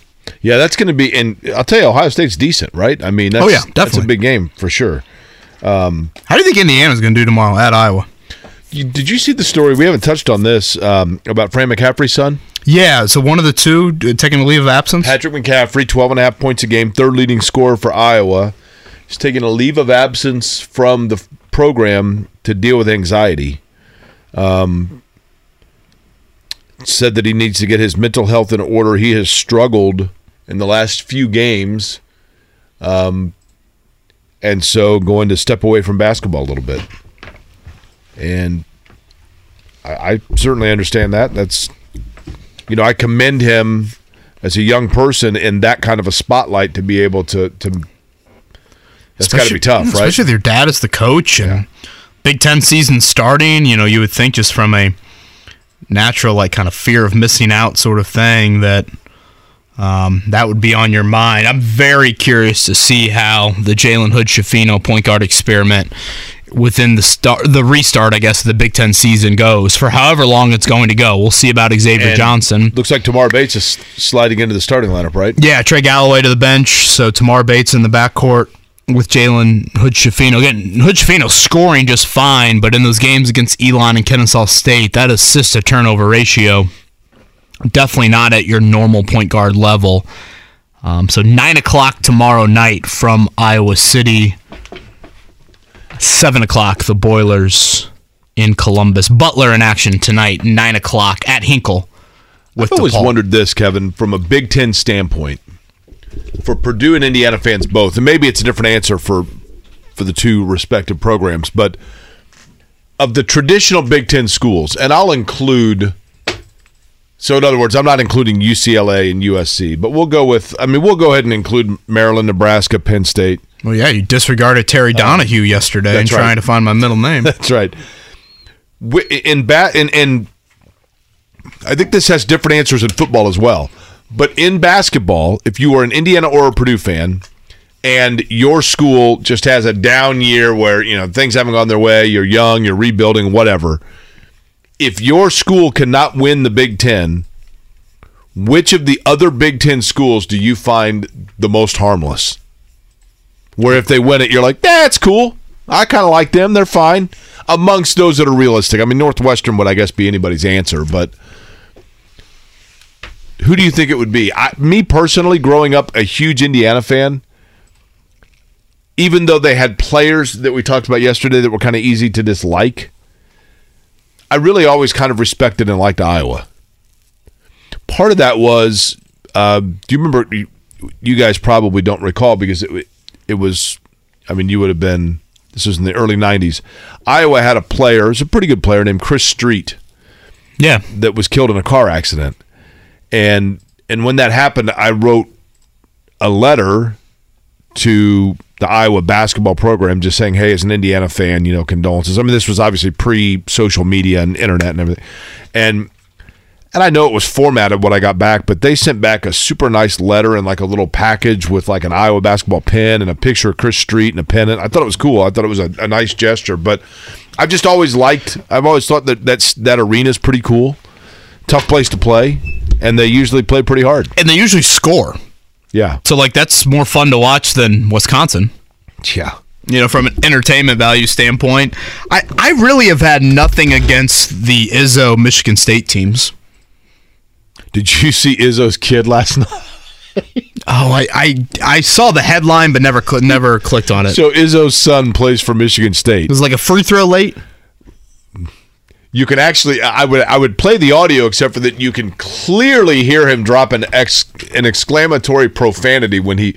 So he has, I believe he is 0 for 31 in his career at Michigan State from the oh, floor. Man, Boy, So gosh, that's like walk on nightmare. he he got an open look three and missed it, but he was Johnny on the spot, T.J. McConnell hustle guy, and where the ball came off of the rim and got the rebound and got fouled.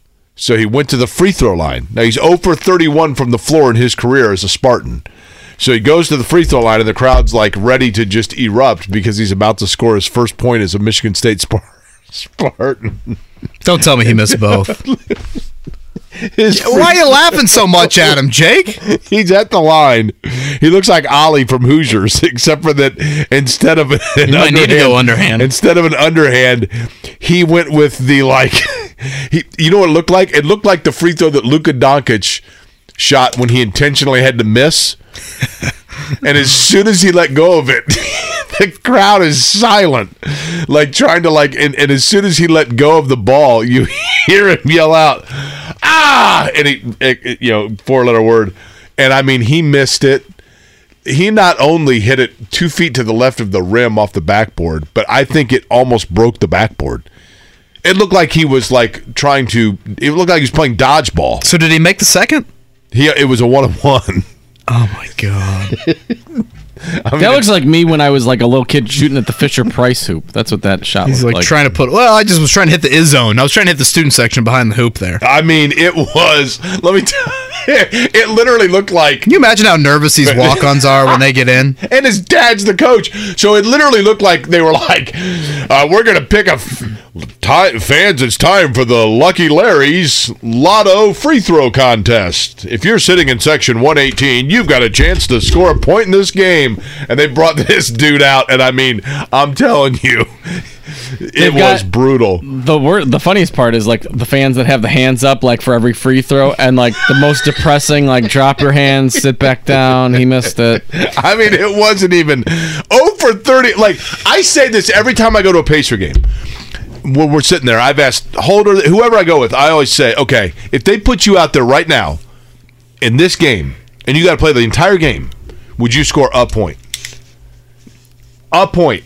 Whether you're cherry picking a, a layup at the end of the game or you just simply get fouled and you go to the free throw line, could you score a point? But why are they guarding you to the point where they need to foul you? I think he he he got like the rebound and he he was dribbling around and he kind of I mean, I mean, I mean more to your NBA story. oh yeah yeah yeah to your NBA hypothetical. You oh, know, Oh, I, I don't think Doc Rivers is in the huddle You'd to- tonight saying, "Hey, Tyrese Maxey, that query guy, we really need to get, we need to got to force him left." to. Well, I mean, listen. I mean, back in the day, but uh, you'd have to, I guess, take a charge and be in the bonus. Maybe that would be the only thing I could. Does think. that count as a free throw though? I'm always confused on the charge. Don't, don't they just make you Oh, take it's it, just that you're take right. it out of bounds? You're right. It would just be a yeah. Okay, then you'd have to have somebody get a a blocking foul against you. Maybe There's a I- tweet here from someone who obviously covers Michigan State. Final Michigan State 74, Nebraska 56. Spartans win their 10th in a row versus Nebraska. Looked like it could be the night for Steven Izzo, but he finishes 0 for 2. how how big is he? Does it? I mean, It's almost like the Carlisle Tristan Thompson audio mark. That's f- fun while it lasted. Yeah. Uh, Steven Izzo, 5 foot 8, 150 pounds. Gosh, Good lord. unbelievable. I told you he looks like Ollie, except for that instead of underhanding the free throw, he decided to go Nolan Ryan with it. His uh, 2022-23 season stats: 0.0 points, 0.4 rebounds, 0.0 assists, field goal percentage 0.0. Okay, he, let's let's look at his high school bio. A two-year letter winner at Lansing Catholic High School. You gotta love the letter winner First comment. off, his dad, his dad's the head coach at Michigan State, and he lettered two years. Played in 24 games as a senior, averaging 1.5 points in just Oh, under five minutes per game. so he's terrible. appeared in nine nine games as a junior. His personal bio. Oh, his middle name is Mateen. His dad named him after the best point. Son, no pressure, but I'm naming you after the best point guard I ever had. The son of Tom and Lupe Izzo has an older sister Raquel. Lists Mateen Cleaves as his sports hero. No kidding. Career goal is to be a general manager in the NBA. Favorite pro team is the Baltimore Ravens. Well, that's not even in the NBA. Favorite athlete, Jared Rosberg. Nickname is Stevo. Oh, great. So he also Swallowing goldfish. snorts avocado. His first trophy was writing what? His first trophy was writing for a poem about the world's greatest dad. Mateen Cleaves is like, "Hey man, can you have someone else as your hero?"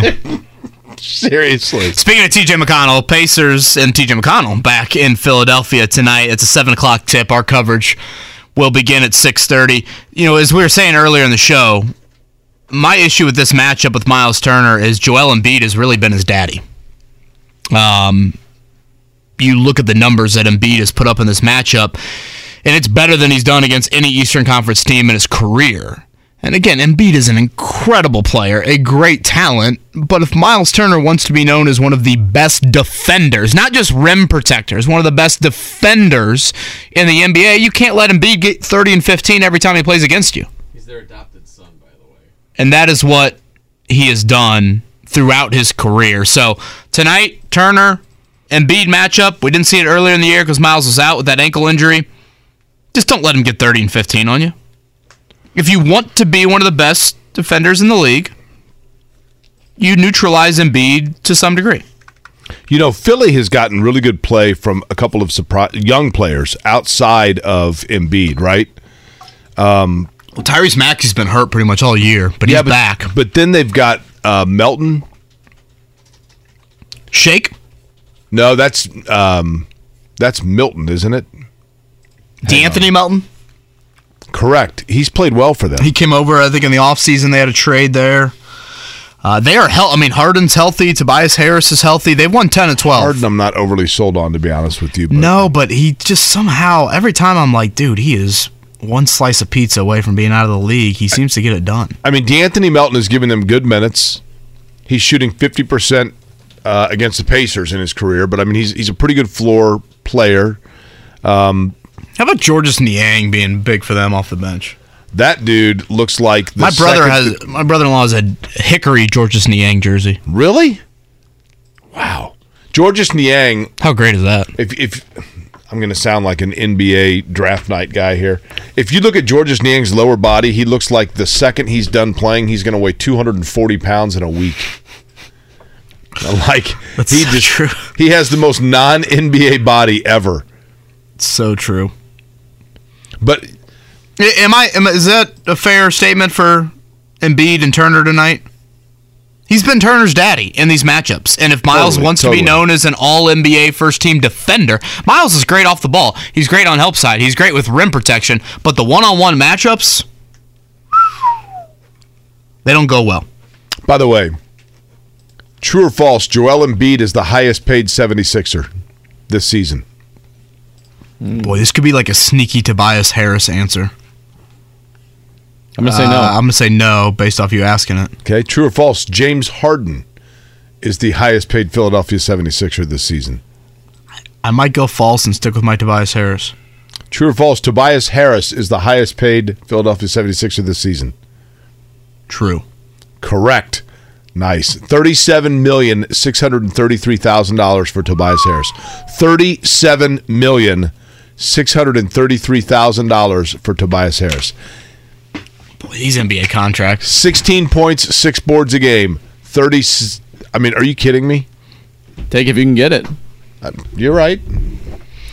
The first matchup between these two teams, you had Isaiah Jackson and Goga combined for 39 minutes. I have a feeling that will not happen. Well, Isaiah Jackson, I don't think is even in the city, playing for the Mad Ants here for a couple of nights, and I guess it'll be Jalen Smith. Are we ever going to see Daniel Theis?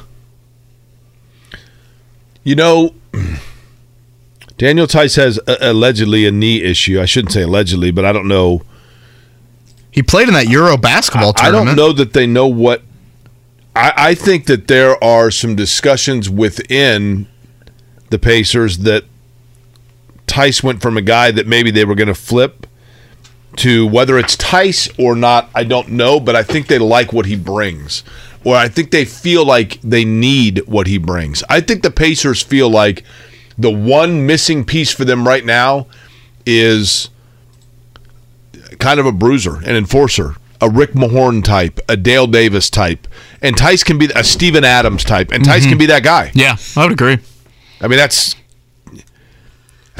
Doesn't Daniel Theis, I know he comes from the Celtics, and maybe that's why this is planted in my mind, but doesn't he just kind of feel like a guy that, like, he looks like he came right out of the House of Pain jump around video? Like he should be wearing a throwback Larry Bird jersey and, and running around drinking a Smittix. Right? Yeah, I mean, he that's does a have great that him. song, so I'd be all for that. You like that song? That's a great I feel like he's always just rocking some hooded sweatshirt on the bench, and Totally. yeah, I get that he's you know a bit on the older side, and it just never seems like when that trade was made he was going to factor in for the Pacers. But right now, it, they could probably use another big if they're not going to play Jackson and Goga. I it, it's very premature to say this about Isaiah Jackson, but I hope it doesn't fall into the trap, Jake, of and let me make this clear. I don't think Goga has earned necessarily the right to commit to him for like two and a half months with consistent minutes. But I'm a little nervous that that could happen with Isaiah Jackson. Like y- y- you've got to commit to him at some point. And Correct. I mean, this goes for quarterbacks who draft in the NFL. This goes for young draft picks in the NBA. Isaiah Jackson was a freshman at Kentucky that really didn't play a ton. So the only way I think you're ever going to truly know what you have in him is you expose him to minutes. I know he struggled with foul trouble at times when he's gotten in there, but I just think that's something to keep in mind. He is so forward. talented, and I have been enamored by Isaiah Jackson, but you got to be more than a pogo stick. Pogo sticks are great if you want to go straight up, but if you need to get from side to side, they ain't very good. And he's got to be more than a pogo stick. yeah. Develop some skill around that. Smirking, work Again, the foul trouble's been an issue. No, there's some NFL news that's that's tickling my fancy. Well, gosh. I would say Uh, tell us more, but I'm nervous. No, no, no, it's nothing, nothing bad. Uh, the Commanders, after being eliminated from the playoffs, are turning back to Taylor Heinicke as their starting quarterback for Sunday's season finale against the Cowboys. Looks like rookie Sam Howell will be the backup. So Carson Wentz starts a game. They get eliminated from the postseason. Now he will be the third third string quarterback for the Commanders on Sunday. Is that his last gig as a starter? You would think. You would hope, arguably. He's How got about that? One though, game and he? they go back to Does he? I mean, like, I think I think there's just scar tissue. I think there's major scar tissue from how things ended in Philly, and you'll never tap into the MVP type talent he had. I mean, at, at this point, 2017 was five years ago. For an NFL quarterback, that is decades. I mean, I thought they'd start Sam Howell. There- Aren't there they eliminated from the playoffs, Mark? Yeah, they got Yeah, eliminated would- because they lost that game because Yeah, they Ron went back to Wentz, and then after the post game, they said, "Well, are you concerned who the quarterback will be if you're eliminated at four o'clock?" And he's like, "What do you mean?" He's like, "Well, the Packers win, you're gone," Right. and they lost. So, yeah, You know, th- th- surely there is a franchise out there that will still give Wentz another shot, right? Give him a start. Give him a chance to start. starting though, I don't know about that. I mean, I'm trying to think of who it would be, but hindsight is of course 2020 in all of this but i found it odd i've actually said this to frank reich that the red flags in philly weren't more on the colts mind when they made that trade. And the red flags were this. They gave carson wentz some $100 million deal Uh, I think I've got the years. I, I want to say it was like the 2019 offseason they come back and they draft Jalen Hurts that next April. Doesn't that tell you everything that you need to know? Of oh my gosh, this is before Carson Wentz led the league Well, in interceptions. what- what do we say, Kevin? In 2020, you when you're if you're looking for a new car and you get on cars.com and there's my wife used to work there. there's a Mercedes or a Lexus or an, an Infiniti with 55,000 miles on it and it's $20,000 less than what it should be, aren't you always like, wait a minute, right? And again, this is an organization that Frank Reich came from and would have an immense amount of respect for. And when they make that move for Hurts, and that was again before Carson Wentz had that 2020 season where he led the league in interceptions and got benched with four games to go in the year and still led the league in interceptions. Carson Wentz next season. You ready? New Orleans, Carolina. For that matter, I'll just say the NFC South Atlanta, Carolina, New Orleans, Tampa. Yeah, I, is Carolina going to Darnold? I feel like Carolina could take another quarterback. Did he do year. enough? I mean, if if Lamar is Lamar Jackson a free agent? He is, right? He is, unless he signs a contract. I, I can't. So if he I, would- thought they could throw one more If Lamar Jackson was to go somewhere else, you know, Baltimore's in the market suddenly, right? Is New England going to get back into the quarterback market? I, but again, do you get? You can't give him a starting job. Yeah, he's not going to win. He's not going to be given. You cannot- one right Jets, outright. the New York Jets. Boy, he'll be eaten alive in New York. I think they'll give Wilson one more chance. I think Carson Wentz's biggest issue is he's emotionally too soft. Yeah, I, I just think there's mental scar tissue. That, that there's just scar tissue from what happened in Philly. And while there's oozing talent, and you watch them on the practice field, and you love what you see, you get in a game, and I mean, we had Kurt Warner on what this time last year, and how much did he bring up the eye issue with Wentz of not knowing where to look, not knowing where to go with it? To me, that's that's all scar Is tissue. Carson Wentz the smartest guy in the room? Does he suffer from that? There, could be an element of that. I mean, do you think Carson Wentz? I not to turn this into another Carson Wentz show. We did a year of them, but do you think his teammates respected him, Kevin? I think some did and some didn't. I think the offensive line was very close to them. Him and Ryan Kelly extremely close. Receivers? Uh, when the ball is on target. uh, Jim Harbaugh team odds 23% Denver, 21% Carolina, 20% Michigan, 14% Colts I'm telling you, from Vegas. that's going to come down to who offers him the most money. Carolina and Denver with very young ownership within the league um, in terms of experience. Be curious how that potentially impacts things for Harbaugh. All right, pop quiz coming up in about five minutes. Again, Ball State tickets fresh off their victory last night in Toledo. They've won six straight. Michael Lewis's bunch playing great basketball. 10 and 4 on the year. That is Friday night from Worthen Arena. So no matter what, a pair of tickets going your way. 317-239-1070. Um, let's lead off the pop, or excuse me, the morning check down. The Morning Checkdown, brought to you by Ball State Basketball. Get your tickets at ballstatesports.com on 93.5 and 107.5 The Fan.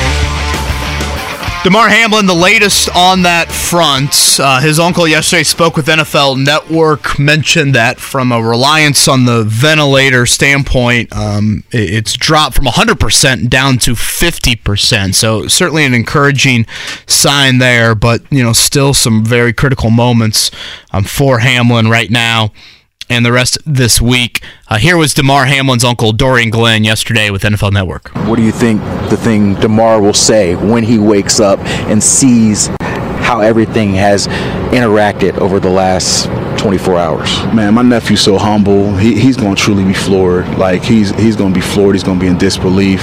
But I mean, he shows so much love and he shows so much care and compassion. So it should reciprocate, you know, back to him because he's a genuine guy, positive guy. I mean, you know, he comes from a distressed neighborhood like we come from. You could choose to be a negative impact or you could be a positive impact.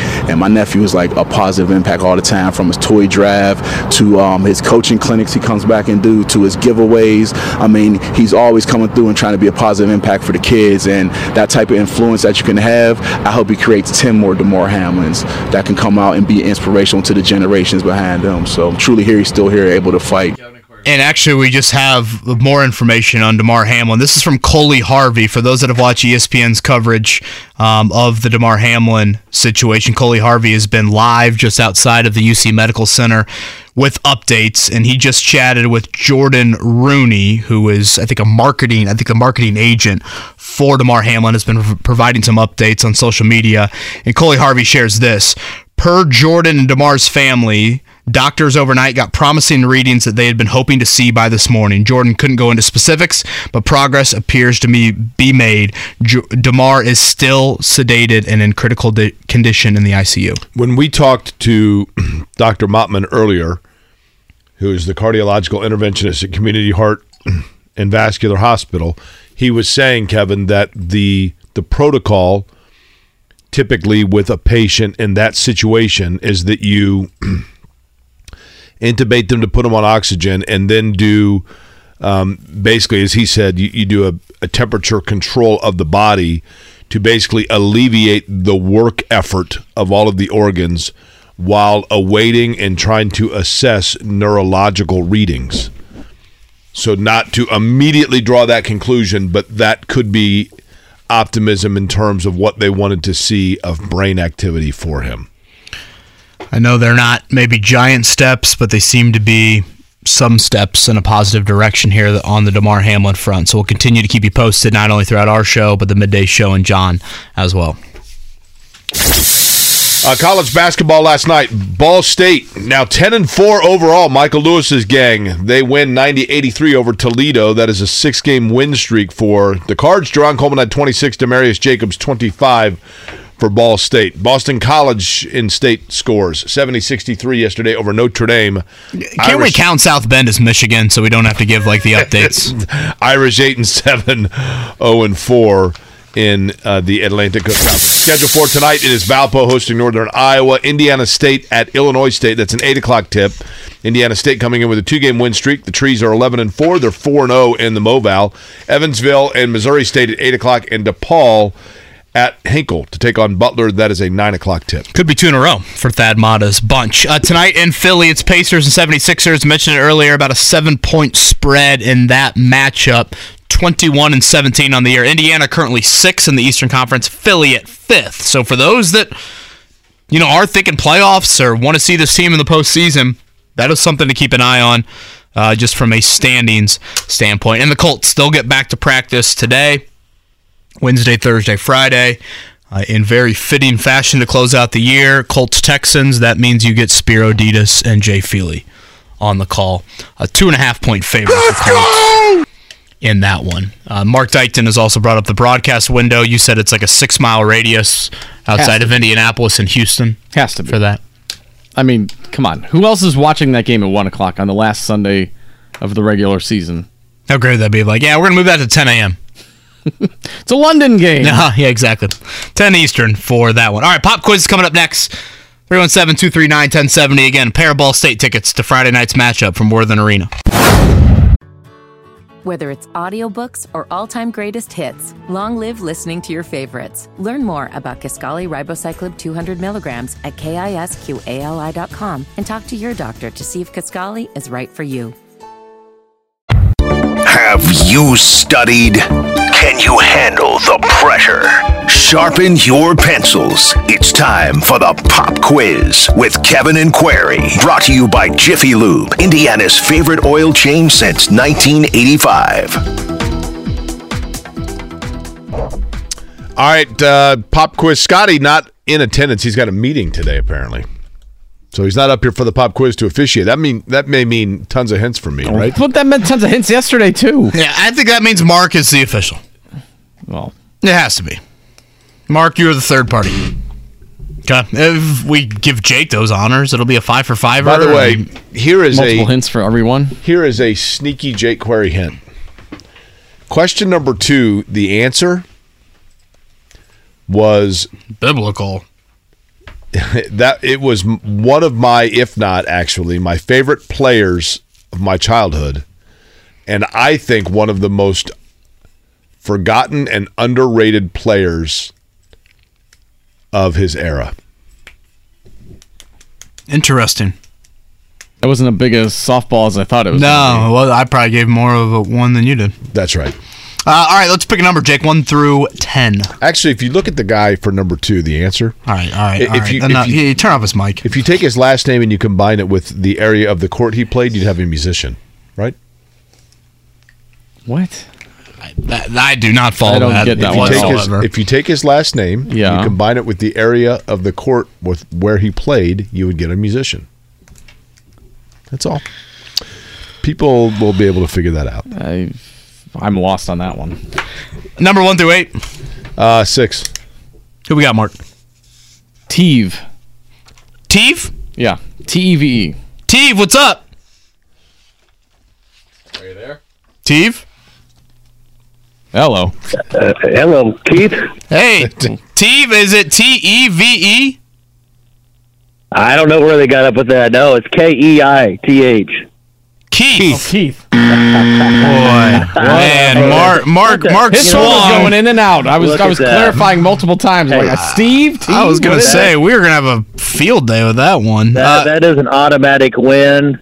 First of all, hey, guys, hey, thank right. you guys for the uh, for the NFL updates. We appreciate you guys doing that. I take that as good news, but I appreciate you guys keeping us updated. Yeah, I, I think you bet.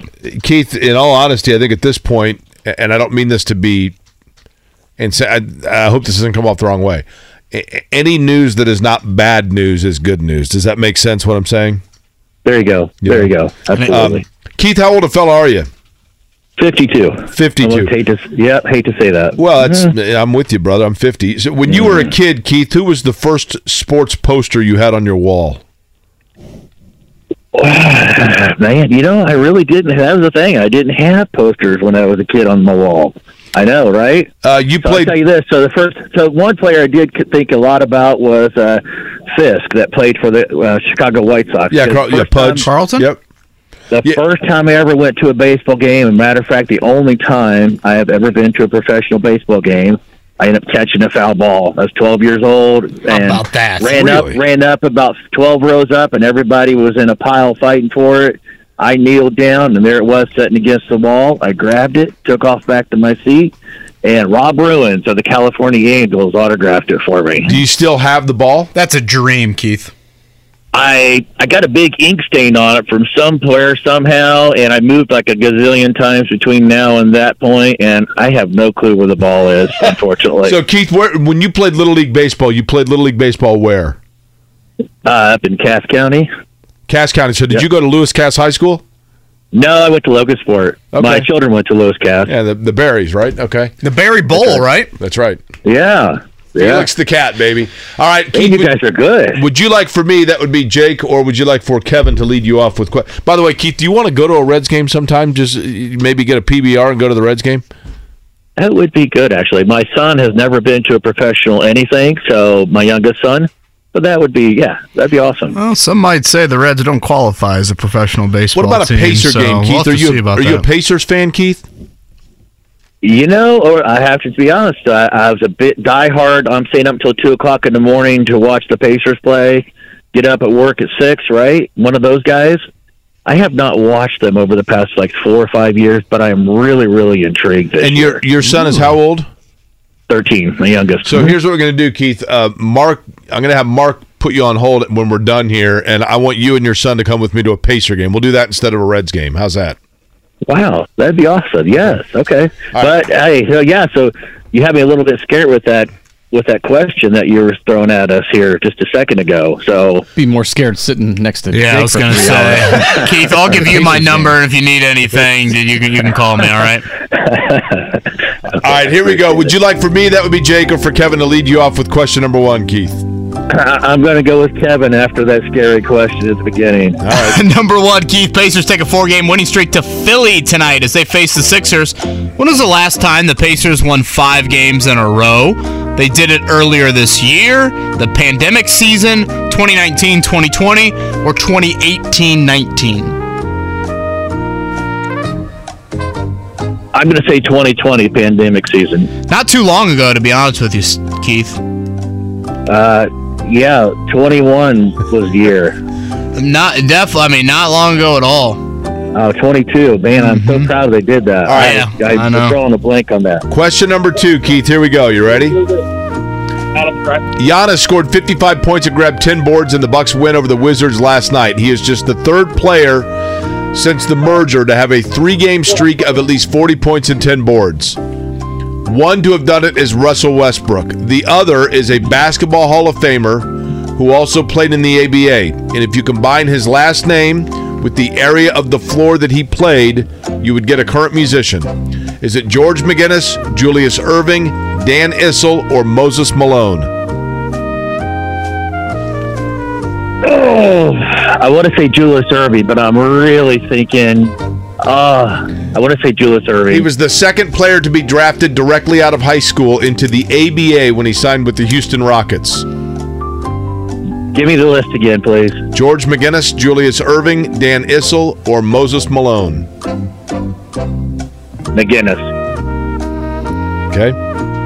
Do you guys understand Oh, I the can't hint? get Boy, I that really, really thought Post Malone would be relevant in, in, in, in Keith's mind there. Uh, the sixth ranked Texas it Long. was. It was. So you know, I, I was really, really debating hard about Post Malone, but I, I can't think of the arena part's what's throwing me off on that. So. Yeah, shocking that Jake has confused you with one of his hints there. Uh, the sixth ranked Texas Longhorns beating at home 116 103 last night. The 116 points is the most by an unranked team in a road win against a top 10 team since the poll began in 1948. Who knocked off the Longhorns last night in Austin? Kansas State, Texas Tech, West Virginia, or Oklahoma State?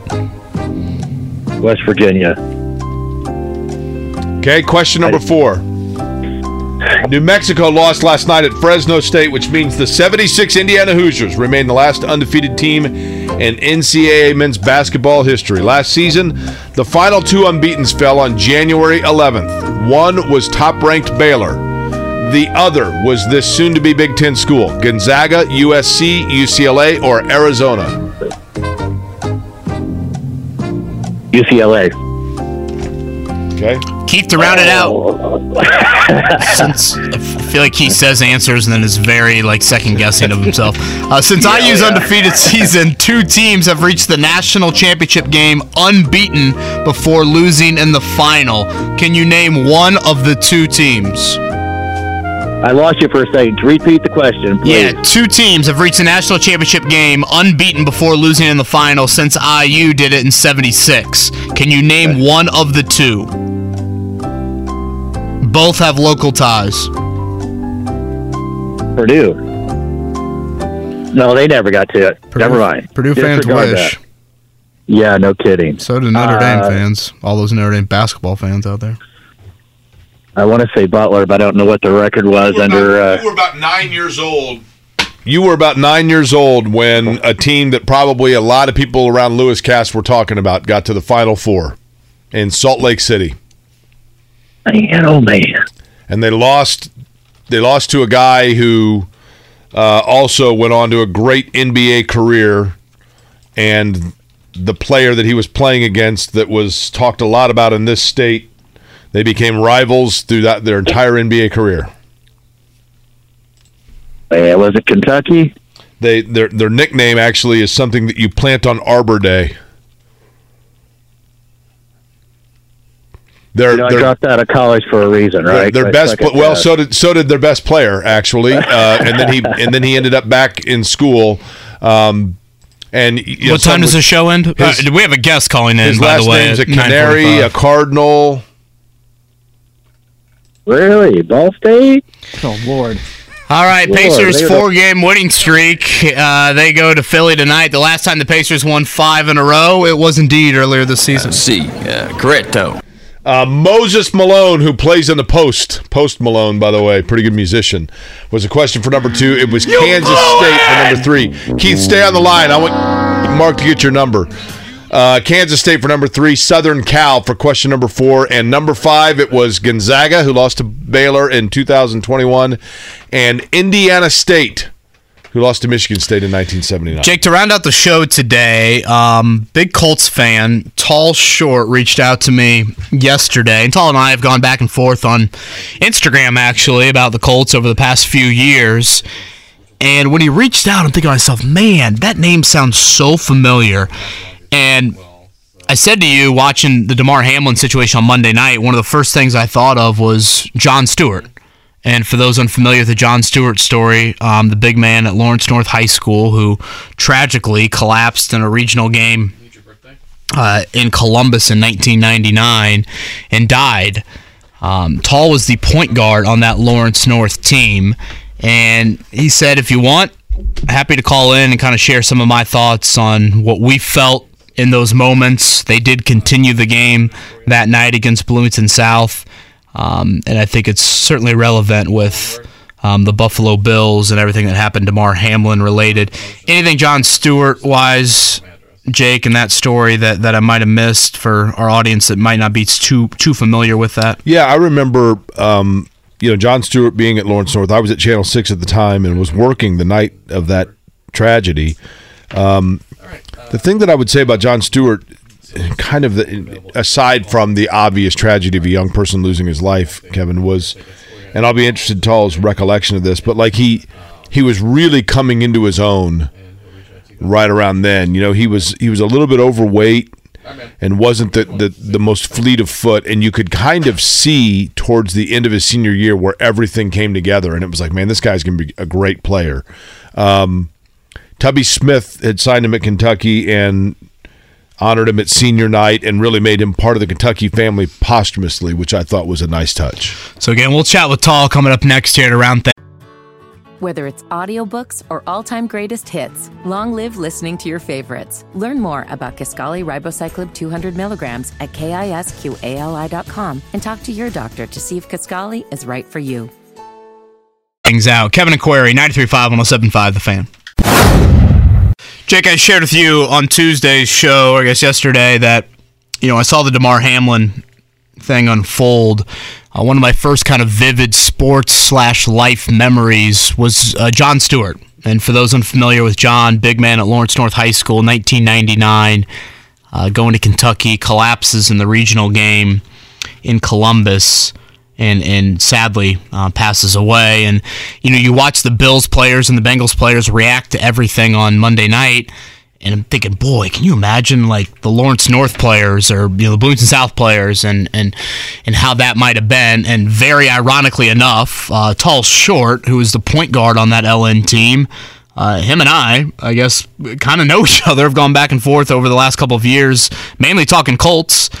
Um, and, and he reached out to me and, and said that he'd be happy to join us and just kind of give some perspective and, and un- probably bring up some memories that at times he wishes he could forget about what transpired back in 1999. And Tall joins us now. Um, and, and Tall, thank you for, for doing this. I greatly appreciate it. Um, I guess let's just go back to now 23 years ago and, and what you remember about everything that transpired um, in that third quarter down there in Columbus.